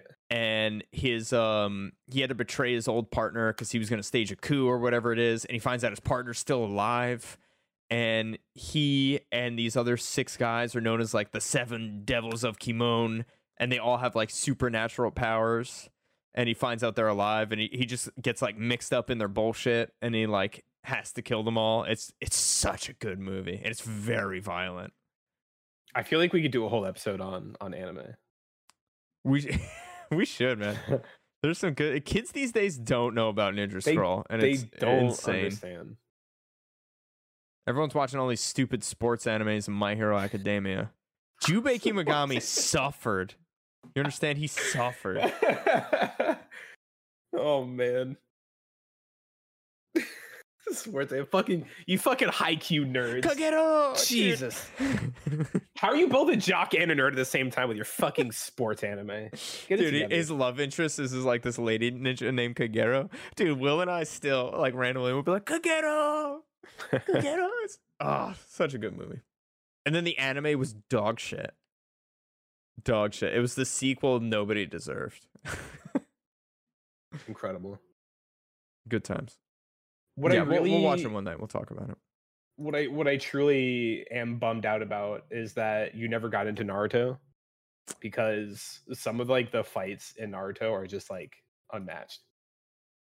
They're Yeah. they're so good. I wouldn't mind doing a director's cut of just fights. Cause I watched, Yeah, just, I like, watched run- like run through all, like, fifty best fights. episodes. I was just, I was a One Piece, I was a One Piece boy. You know, Yeah. I was a, a, a DBZ man. I, I kind of did it like the I did it like backwards. So I never got into Naruto because the my only like understanding of Naruto was he was this little annoying kid in an orange jumpsuit jumpsuit that screamed "Believe it!" Yep. like every other word Yeah. of his sentence. But like that apparently was like what I ended up finding out like when I was much older was that was like really hammed up in the the English dub. Because like this old like white not old, but this like older like white lady is the voice of Naruto, American version Naruto. Like I know it's a Japanese woman and Yeah. Japanese anyway, but and so it's just like she and I don't know if that was like her choice or like whatever, but like the amount of times she believe it believe it. And I'm just like, oh, this is so fucking frustrating. But like, you it's know so that- annoying. that's that's true of a lot of animes. I guess Luffy so. I don't know. and uh, Ash Ketchum and Deku. It's all very high pitched. Usually a, a female voice actress behind it, and they're usually they're shonen protagonists. Like they're gonna be fucking annoying kids yeah, I, gu- I guess like just want to the- do their best. only- you know. my only like understanding of anime up till that point was like DVD and DBD, DBZ, Jesus, and uh, Rurouni Kenshin. So it was like they don't really have those tropes as much. Dude, you know what's crazy? I've never seen the Rurouni Kenshin anime, but I, I read all the manga. I'm Really? super excited that they're remaking Damn. the anime. It Um, it looks good. I don't know if I prefer the art style though. Like it almost look like it makes it makes him look too soft. If that makes sense.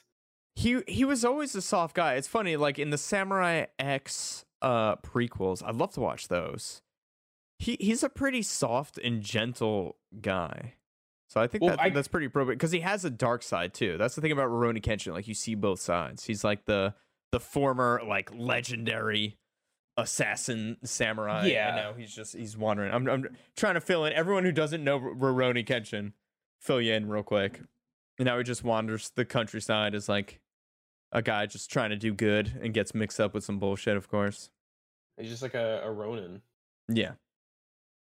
And the whole gimmick is that he fights with a reverse blade sword. The blunt edge is what he hits people with because he doesn't want to kill any more people.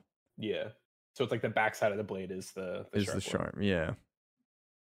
I guess I'm looking at it now. I guess he always did look pretty soft. I guess I, I remember him looking more like, I guess less androgynous. Maybe that's the word. But oh, yeah.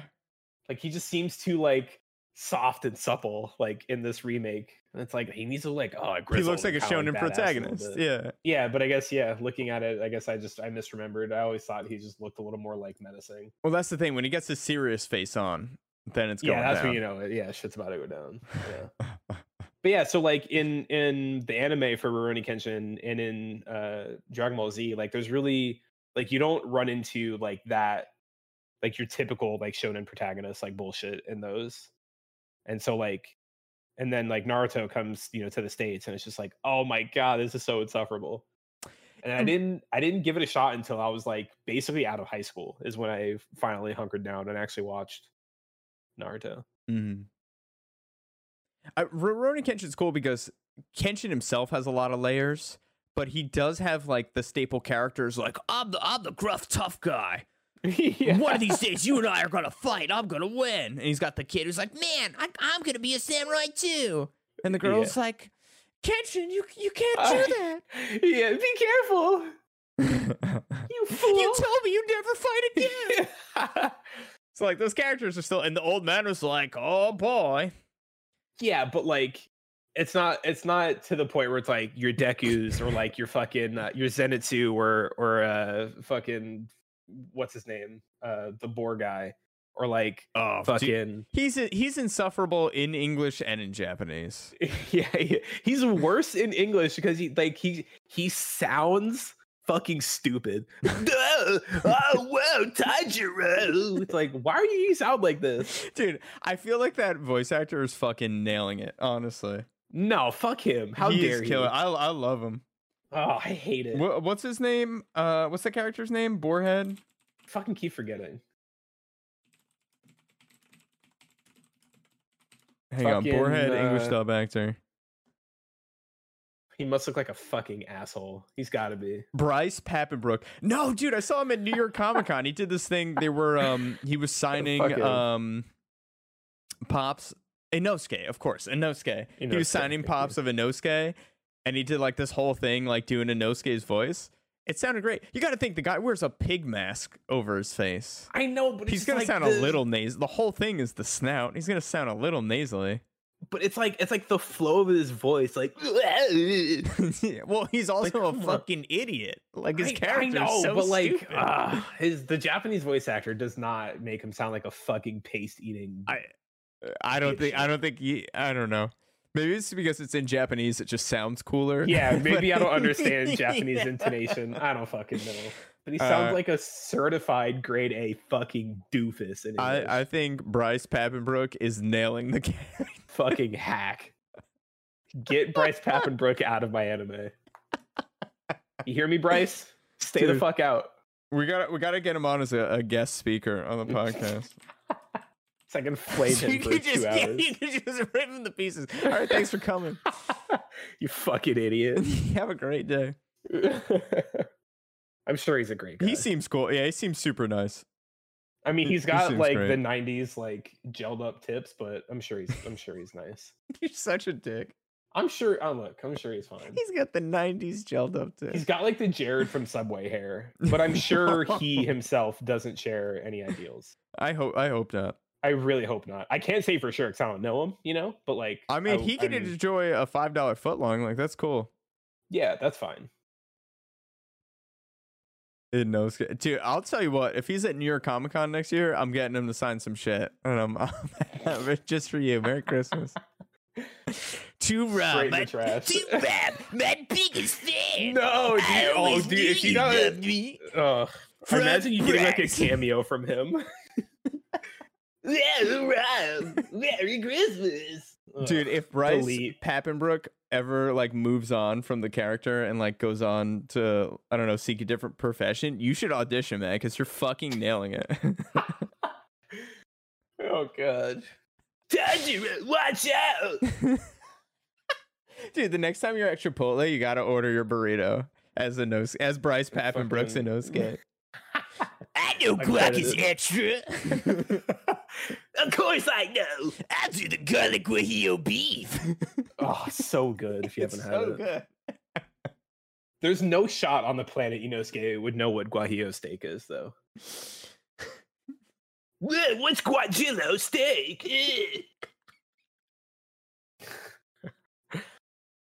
He's, he's uncultured swine.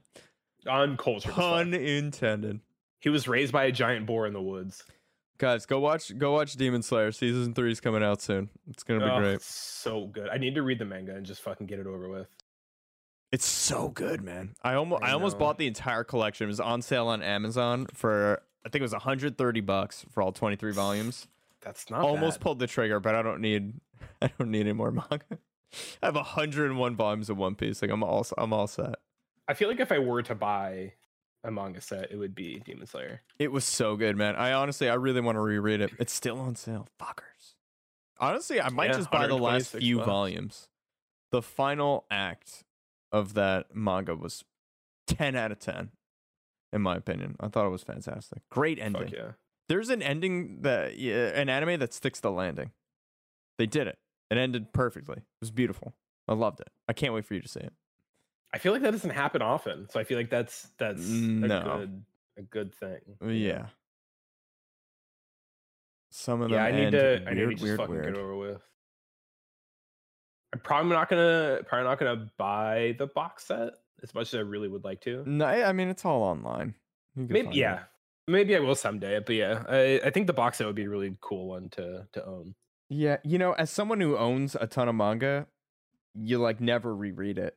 You know, Yeah, so rarely. I actually, when I moved to New York, I sold probably 200 volumes of manga. I had every Jesus. anime. Just I was obsessed with manga. And then and when Borders went out of business, I went ham and I just I bought everything. Everything was on sale. I feel like I'm such a fucking nerd. Oh my god, I'm I feel such a so out of the loop, but I didn't realize Borders went out of went out of business. Oh yeah, Am I out of the was- loop? That's like 12 years ago. It's a, that's how you know on uh Wait, did they influential get- border borders was. Did they get acquired by Barnes and Noble? I don't Or remember. just- It was like Waldenbook. You remember Waldenbooks and then Borders? Yeah. I don't know. Maybe Bor- uh, Barnes and Noble just crushed them. You know, Barnes and Noble, you could Huh. sit, grab a coffee, and not buy anything, and read everything. How could you beat that business model? Yeah, it's pretty unbeatable. I even saw like a like a TikTok of like people, or you know, I guess it was it was confirmed by a bunch of people that work at uh, Barnes and Nobles. It was like they're basically saying like if you come in, because like I guess they were addressing the fact that like people will come in and like grab a book and just like sit there and read, but like they act like they're doing something like taboo and like they shouldn't be doing it and like they end up making it like a problem by behaving like that. Mm. And they're like, look, like nobody gives a shit. Like if you come in and like, you know, go to the Starbucks and grab a coffee and then just grab a book off the shelf, sit there and read and then just leave without buying anything else, that's totally fine. Like that's perfectly like we actually like seeing people do that. Like it's totally cool. And it's like if you want book recommendations, like come up and ask, like just do your thing, but like you know, put the book back, like whatever. Like because like I guess people get like self-conscious or like they think like they're ripping them off. So like they'll grab a book off the shelf, like read it, and they'll go like hide it somewhere so it doesn't look like they oh, re- we're just like mooching off the free book. I'm like, no, just fucking put the book. Like, we don't care. Like, grab the book, read it, chill for however long you want. Just fucking put the book back. Like, we don't care. So, like, apparently, even they just really don't give a shit. Like, if you want to Hey, go and just read, Some a- people a are good, you know. They just they want to support business. They don't want to feel like they're stealing. I Yeah, think like, I get it. if it was like a mom and pop shop. yeah, you know, probably.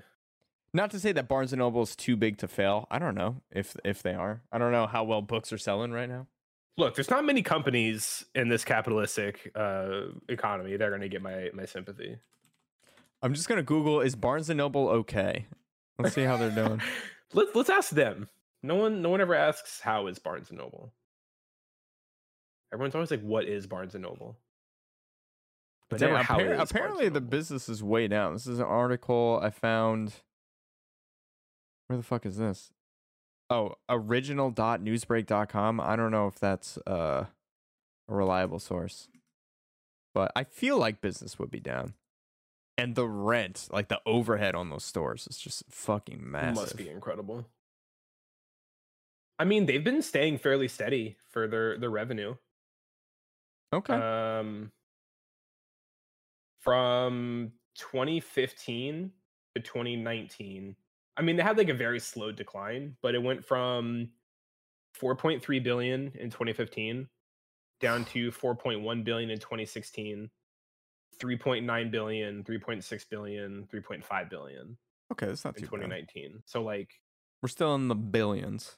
yeah, like they're losing a couple percent each year, but like yeah, they're still making billions of dollars a year. Yeah, good for them. I like I like Barnes and Noble. I used to when I worked at um Menlo Park Mall, there was a massive Barnes and Noble there. I used to spend a lot of time there, especially in high school. That was like a place to meet up. We'd all hang out. Did y'all have y'all have Books a Million? Y'all have any of those? Books a million? Books a Million. What in the Florida are you talking about? That was that was that was our jam. We had uh those like this like strip mall plaza that had a uh, movie theater. It was uh, Regal 18 was the uh was the movie theater. And then there was like a you know just other like a Ross, like what other bullshit. And they had a Books a Million. And so the fucking play on Friday night was like you go to the movies, like everyone's kind of like hang out like out front, you go watch your movie, whatever, and then fucking you go and sit in Books a Million until your parents come to pick you up. And it was yeah, yeah, it's it's fucking Barnes and Noble, but like yeah, you know, it it was, was. Florida Man's yeah. version. Yeah, Books a Million, you know. They they did fucking Pokemon tournaments there. I would buy my Pokemon cards and and play Pokemon there. That's exciting. You ever have Wizards Yeah. of the Coast card store? a whole card store? No. Oh, dude, you missed out. Wizards of the Coast was nuts because they they were they were actually they were the company that were printing um the original Pokemon card packs, but they had tables. I didn't and- know that. Yeah, at least I, I'm pretty sure Well, because Um, Wizards does they do magic. They did. Ma- I I think they did Pokemon as well. I didn't I didn't, know that they printed Pokemon cards. Let me look this up. Am I crazy? Yeah. Fact checking. Yep. Really? August of 1998. That's pretty cool. And yeah, and they started printing them in 1999. Yeah, and they would have tables in the back. And when I was um in Oh, yeah, middle they school, were high responsible school, for translating and distributing Pokemon cards. good for them, man. Very cool. Um, they would have tables in the back every Saturday, and they would just have like pickup games, Yu-Gi-Oh cards, and it was the place to be. There was always like some really smelly 45 year old guy, Always. you know, dueling the 13 year olds. yeah. Uh, and I would always get wrecked, but it was a I fun pass time. my turn to you, young man. Yeah, exactly. And everyone stank. Oh my Yeah. god. But it was a fun time, Yeah, especially if a new pack was coming out. That place was bumping on a Saturday. Bumpin'. Yeah. And it closed. When um when y'all come and visit, there's a there's a it's like a eh, they kind of do everything. Like it's a it's a card shop. It's a like board game place. It's a they fucking have like anime shit. Like they just kind of cover like all their bases. Like they have a they have Warhammer or like other like tabletop RPG tables. So you That's just like cool. come like bring your pieces and like so people just go play fucking like Warhammer or just like whatever like tabletop like miniature uh games. Dude, I I never want to get into Warhammer because I will absolutely uh It's fall off the pit. deep end. Yeah. I, I fucking love dioramas, dude. When I was a kid, I used to make dioramas all the time. Um, but I I love seeing those in shops. I'm always obsessed. I could stare at them for a good thirty minutes. Just I like yeah, like whenever I go in there and people are playing, I'll I'll sit there and like watch at least for a few minutes. yeah, I like, will swoon always, like, over the... little details and like yeah. just look over every little scene that's unfolding on this like giant space warfare battlefield. It's ah, Yeah, so they're fucking cool. they're super cool. But there's a they have um a- I, I think I showed you the the burger place um that I was telling that I was talking about just like the like just insane burgers that we have out here. Um so they're in the same like shopping center. It's like a 30 second walk from each other. It's like whenever I go to that place for like burgers, like I it's called Dragon's Lair is the like the Oh, card shop. cool. It's like oh Dragon's Lair. Yeah. And so we'll uh we'll eat, you know, grab burgers and they'll walk over to Dragon's Lair. They have it like their entire back wall is all Funko Pops. So I could go in there and see if there's a pop I want. And they have like they got manga, they got fucking anime shit. They got yeah, dude, I would love to go. They got all it's a really Right cool up my spot. Alex Yeah. loves board games. We actually played a round of Trouble when we were eating Oh, dinner shit. earlier. Yeah, she won, which is That's- uh, bullshit. she won. but- She cheated. Fucking cheater. we had to look up the rules. I had my phone right next to me every good every like minute. I'm like, hang on, can you do that? How many? Wait, hold on. Is that is that Are you, allowed? are you sure? I can't just go right into the end zone. Trouble, Yeah, yeah, Trouble's a great, good man. time. I got gifted a, a board game for Christmas like years ago, but it's like it's like one of those like proper board games where like you need like at least a couple hours and like four or five people. And I have half of that equation. Mm. Um and I just I've never gotten a chance to like play it. But it's I think it's called it's like Dead Winter or some shit like that. Uh, okay. Dead Winter board game? I think so. Dead of Winter is what it's called. Dead of Winter. It's a uh it's a meta cooperative psychological survivor game. This means players are working to get together toward one common victory condition, but for each individual player to achieve victory, they must also complete their personal secret objective, which could relate to a psychological tick that's fairly harmless to most others in the colony, a dangerous obsession that could put the main objective at risk, a desire for sabotage of the main mission, or worst of all, vengeance against the colony. Games can end with a uh, with all players winning, some winning and some losing, or all players losing. Work towards the group's goal, but don't get walked all over by a loudmouth who's looking out only for their own interests. Mm. Yeah, it sounds cool. man. Yeah, and I got I got gifted it, and it's just it's still in the fucking cling wrap, and I just I've never gotten a chance to play it, but it's got good like reviews. So it's Dude, well, apparently a- a good when we come out, let's play around. let's fucking do it. Let's try it. That sounds great. What about uh? What about that Miles Morales hot toy? Is that still in the cling wrap too? It is, and I fucking it, it- why? Why yes, you know let yes no. Miles breathe? So, so I took the like the outer like sleeve off. So it's it's on the desk in my room, so I see it every morning. So like I I made sure that I could like see it. It's not out of the box yet. Um, I honestly I need like shelving to like hang up so I can like you know hang stuff up. Yeah. Okay. But I'm I'm That thinking makes me above feel my a couch. little more at peace. Yeah, like oh, it's it's definitely on display so I can see it. It just hasn't been taken out of the box yet. Yeah, that's cool. Because like I want to put it up on like something that is like a, a piece that can be seen. You know. Mhm. Yeah. And I'm thinking above my couch, which is like directly behind me. Like I want to get like a shelf there because I, I have a whole bunch of pops. I got a whole bunch of DC and Marvel pops. I have Stan Lee with the Infinity Gauntlet. that's cool. So I got a whole bunch of pops that I want to display. I want to get that. And then I have all of that Marvel artwork that I still need to hang up. I just haven't gotten around to it. yeah. I really need to though. But one thing at a time. It'll be worth. Yeah. You know, it'll it'll take uh, an hour or two. You go out, you buy the shelf, hang it up, and you get to enjoy it. It'll it'll be fucking cool. I It'll be need I just I need to find like a like a wall mounted shelf of some kind. because I don't have any room to like put a shelf like like a floor standing shelf. Like I don't have any room for that. Yeah. In here. It's easy So, enough, man. You can even even at Home Depot they sell the individual shelves and the individual brackets. So you decide what looks nice, and then I'm assuming you got drywall. Get some drywall anchors. Make sure you have drywall first, and not like plaster. I'm, I'm pretty sure it's dry. All that stuff's super cheap. Do you have a drill gun? I don't. Okay. My mom might, so I might be able to snag Alright. that from her. Maybe I'll go to Home Depot like tomorrow and just like see what see what they got. Yeah, you can actually you can find some not so expensive uh, alternatives. That's what I did in our last apartment. Mm-hmm. Just bought a bunch of individual shelves and brackets. I'm just, you know what? You gotta get this background going so we could video record these episodes. Yeah, And we can both be a bare wall behind me. Yeah. I realized it was like a couple weeks ago. I was like looking around. I was like, this place kind of feels like a prison. It Like, looks like, a it looks like a prison. Yeah, yeah, exactly. It's like this sterile, bright light, off-white walls, and like that's it. I'm like, damn. yeah, all right. So make it Like make all it this look good. cool shit. Yeah, I need to. I just need to find the time to hang the shit up. You got this. It's gonna be great. It'll be great. It'll, Um, be, it'll be great. yeah. So, dude, I, I would love to. I mean, no pressure, but I would love to uh, video record this next week so we put it on YouTube for all of our, our do some- viewers. some some TikTok clips. Yeah. Oh, yeah. For everyone who all wants to look at our beautiful faces while we talk. Uh, we also get don't have a theme for next week. Maybe we'll talk. We'll see. We'll see if anything comes to mind. Figure Uh, something any, out. any theme feels right. Yeah. By the time everyone hears it, we'll have a theme. Just not Nazi week. We're, No. we're like running out Not of Nazi content with week. that. Honestly, we talked about Dead Snow. We talked about Kanye. There's not much else to talk about. The really unfortunate thing is there actually is a lot of interesting history behind like Nazis. Like unironically, we we definitely could, but that's Yeah. definitely not a topic I want to. no, I'm completely kidding. We're, Yeah. That's not going to be a thing we do. History's Um, cool. Nazis aren't. Yeah.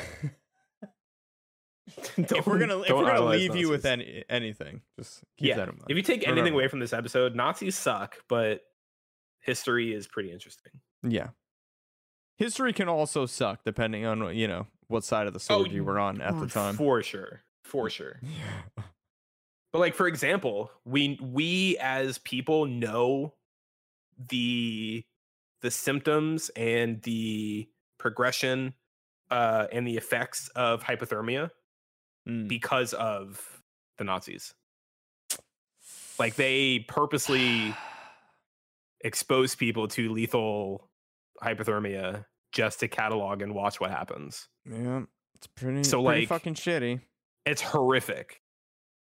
But I mean, we could have we, we could have all found out on our own the hard way. You know, we're outside and we're wet and we're cold, and our, our we're so cold our extremities are burning, and then we don't feel them. Like we'll we'll learn about yeah. it. We'll learn real Yeah, quick. pretty much. There's a there is a a term called uh it's like paradoxical undressing, I think, or paradoxical stripping or something like that. mm-hmm. Uh and that happens when you're like right on the cusp of like the point of no return of like hypothermia, like dying of hypothermia. Uh that your body dilates all of the blood vessels to like try and get like a last little bit of warmth. Uh so it's like the same thing when you drink alcohol like you feel warm it's because you're it dilates your blood vessels Mm-hmm. so blood flow increases which makes you feel warm even though you're not actually getting more warm um which then causes you to get colder faster because of the dilated blood vessels. Mm-hmm. um but so that happens so we're like right when you're on like when you're severely hypothermic um that's what your body does It's like a last ditch effort to like salvage some warmth. It'll dilate all your blood vessels and so people uh report being like they feel hot so they start undressing and like they're not thinking because they're severely hypothermic and loopy. And so they start undressing because they're like oh i'm fucking hot yeah. and so they take off all their clothes and then they freeze to death even faster and so it's you're, called, you're like 60 yards away from like the summit of Everest. You're like, man, Literally.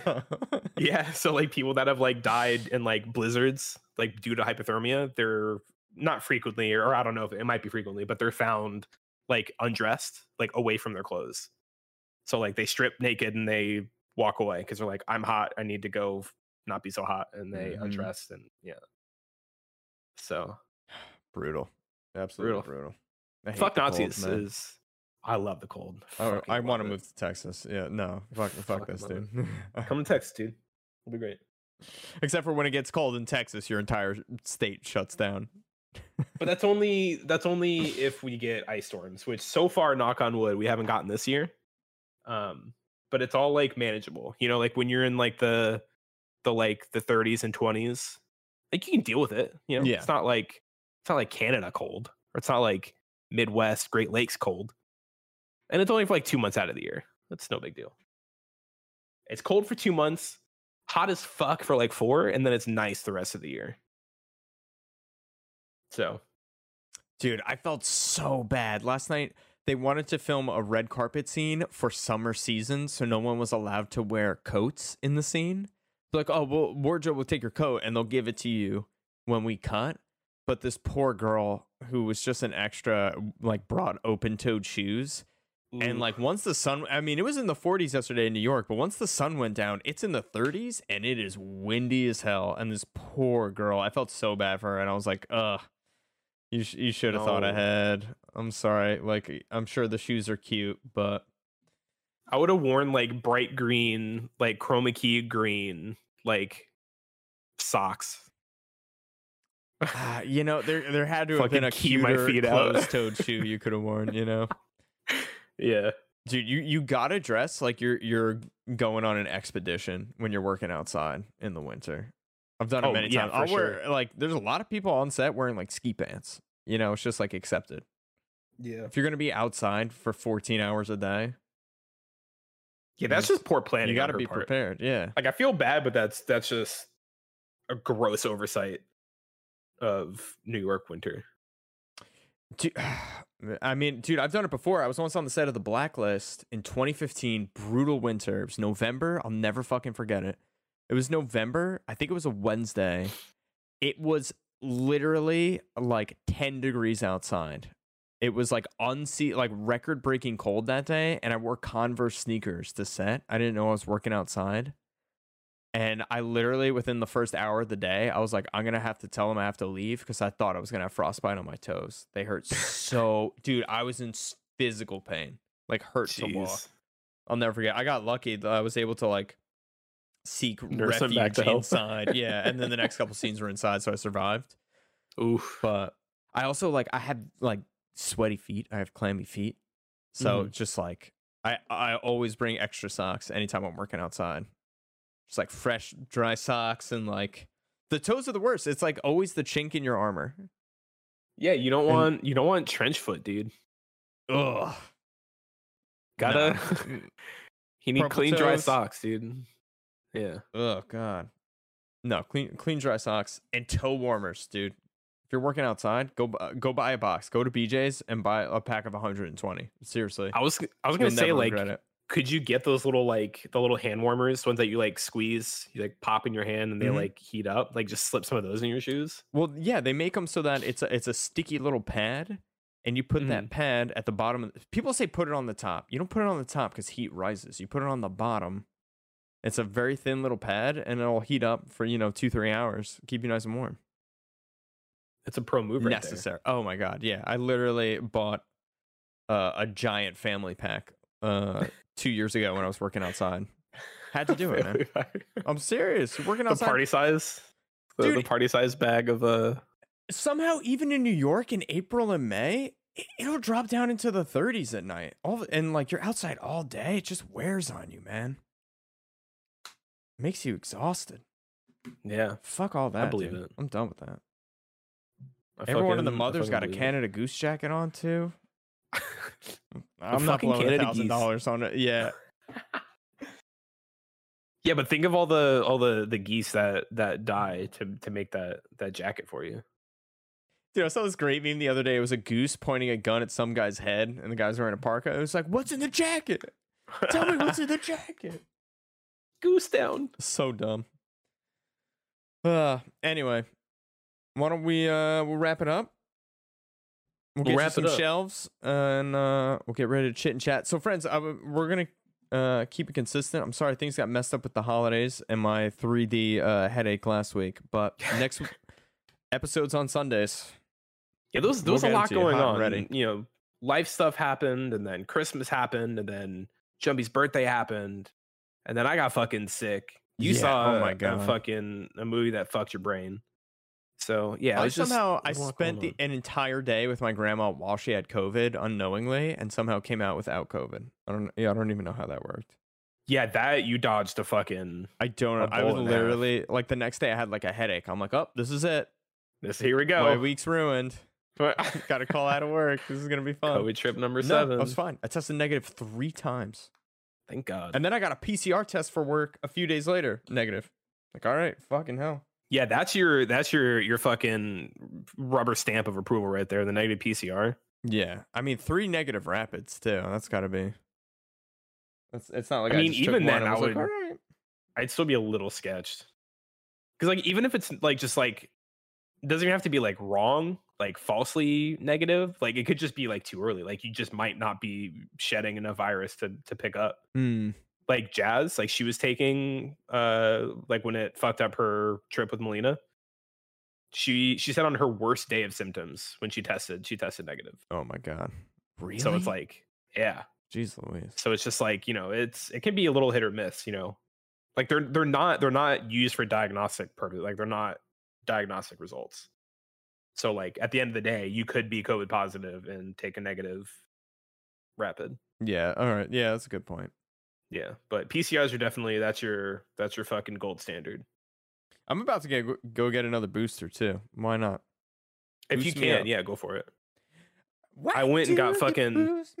I got vaxxed and flued on Thursday. Ooh. My arms are still sore. I'm fucking juiced.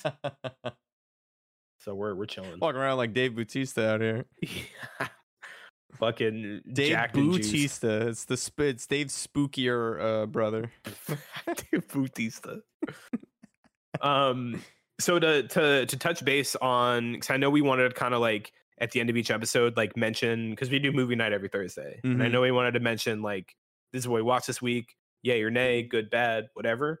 Um, but we're behind on a lot of movies uh, from to, to mention in the podcast. So we did we did Smile, very mediocre, Mm. um, borderline. I wouldn't even say go see it. Um, I thought it was a pretty lame horror movie. Uh, about as middle of the road as you're gonna get. All right, skip it. You know, whatever, not too great.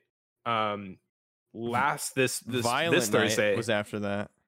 we did Violent. Violent Night was great. Loved it. They Staple didn't take Christmas itself too seriously. Yeah, it's that's a that's a yearly rewatch movie for sure. It's it's got John Leguizamo, David Harbour as your as your main pro and antagonist. and gratuitous Um, violence. Gratuitous violence. You get a badass backstory for Santa Claus. Fucking cool as shit. I want a whole movie literally just his his oh origin God, story. Yeah. was so cool. But like it absolutely knew what it was and wasn't taking itself too seriously. And it was just it was so fun. It was so good. It was so violent. Spectacular. 10 out of 10. Definitely recommend. Um what else we do after Violent Night? We did Gl- glass. Glass Onion. Onion. We did Glass Onion. Also very good. I enjoy Glass Onion. I do think Knives Out was better. Glass Onions, Glass Onion singular was a a good time. I enjoyed it. Okay. had Dave Bautista, Edward Norton. I missed it. Yeah, I, I really want to watch it. Yeah, it was good. I It was a might do that this it's on weekend. Netflix. Yeah. Um, and then we did um, what did we just do on Thursday? The menu. With The Menu, there we Fiennes go. Anya Taylor Joy. Yeah, it was really good. It's it's very uh heavily satirical. So I think that you need to know that going going in. You think so? What having having to know that going in? No, that the movie was satirical. Oh, absolutely. Like the over glorification of like fancy food and like, yeah, chef. Like that, like that whole like shtick. Like it very much was like satire of like foodies and like chef culture. Yeah. It was like dialed up to eleven. And like I don't know if I knew that exactly going into it. So like it felt like it's like, all right, I get it. Like, you know, it was just like it was really heavy handed, but it is satire. So like I feel like as long as you know that going in and like you can't take the movie too seriously. Like I don't think the movie really does take itself too seriously, but you definitely can't. Like you have to go in knowing that this is a it's a horror comedy. So Yeah, the seriousness starts to uh, kind of fade away and dissipate a little bit in, in the third act, which I which I kind of enjoyed. yeah, then you're like, okay, this shit is just okay. It's like it's more it's more like abs- absurdist humor than it is like like it's not a comedy, Yes. but it's definitely got some really absurdist humor. Yeah, it's it's got some like good laughs in purposely purposely put in. But yeah, I I enjoyed it. It was it was really good. I dude, I, I loved it. It was not. I honestly expected it to be a kind of melodramatic, like another uh dinner where you know people are trapped. Yeah, they're gonna die. But it was it was just so much better than I would have expected. yeah. And Ralph, Ralph Fiennes kills it as always. every time. Again, brings us full circle on Ralph Fiennes. You can't go wrong. He's, he's so good. So yeah, skip smile, uh, see glass onion, see the menu, and absolutely see Violent Night. Yeah. And then what are we doing? What are we doing next week? We'll talk about it. Maybe World War Yeah, I don't know. Uh, hey, maybe we might kick off. Maybe we might kick it off. I don't know if anyone has proposed any other ideas as of yet. I really wanted to see the Northman and the Last Duel. I, th- I feel like those are the two movies in 2022 that I missed. I, I did not love the uh the Northman. Okay. Oh, the Last Duel is 2021. Really? Which one was that one? It's uh Adam Driver and Jodie Comer, Matt Damon, Ben Affleck. Um, like a m- medieval duel has to take place. That's all I know. I've seen the trailer. It looked uh looked okay. Oh, it looks vaguely familiar. Let's see, 7.4 on IMDb. That's Seems not like terrible. it's solid. IMDb scores tend to be a little low from my experience. Okay. So seven, seven's fairly decent. 7.4 Rotten Tomatoes, 85%. What, what about the viewer rating? 81%. Not bad. Okay. I'm in, I'm interested. It was one of those movies where I saw it and I was like, "Oh fuck, this looks interesting," and I just didn't get around to it. Yeah, what's this? Jean Jean Jean de I don't know how French names work. Is a respected knight known for his bravery and skill on the battlefield. Jacques Le Gris is a squire whose intelligence and eloquence makes him one of the most ad- uh, admired nobles in court. When Le Gris viciously assaults Carrouges's wife, she sets forward to accuse her attacker and act of bravery and defiance and puts her life in jeopardy. The ensuring trial by combat or grueling duel to the death places the fate of all three in God's hands. So that's Matt Damon is Car- however you say his name, and Adam Driver is Jacques Le Gris. Could I mean, pretty that good. I mean, cool. I'd- it's a I'd good watch it. cast. Yeah. Yeah, I'm I'm about it. All right. Well, we'll talk about it. Cool. Last duel. All right, friends. Thank you so much uh, for listening and uh, sticking around. We'll see you next weekend for a Back little back more to our uh, back to our normal schedule. Back, Back to, to our regularly scheduled programming. your weekly dose of sodium. Oh, great news! We are officially published on Apple Podcasts. Yes. So you can now listen to us on Apple, on your iPhone, your iPad, your app, your uh, your watch. Yeah, Apple Watch. You just you just hold your your wrist up to your ear like you're a fucking spy kid and just listen to us for two hours. Beam me up, Scotty. It'll be it'll be it'll be great. Set set phasers to uh salt because we're available on your Apple Watch now. All right. Peace out, everybody.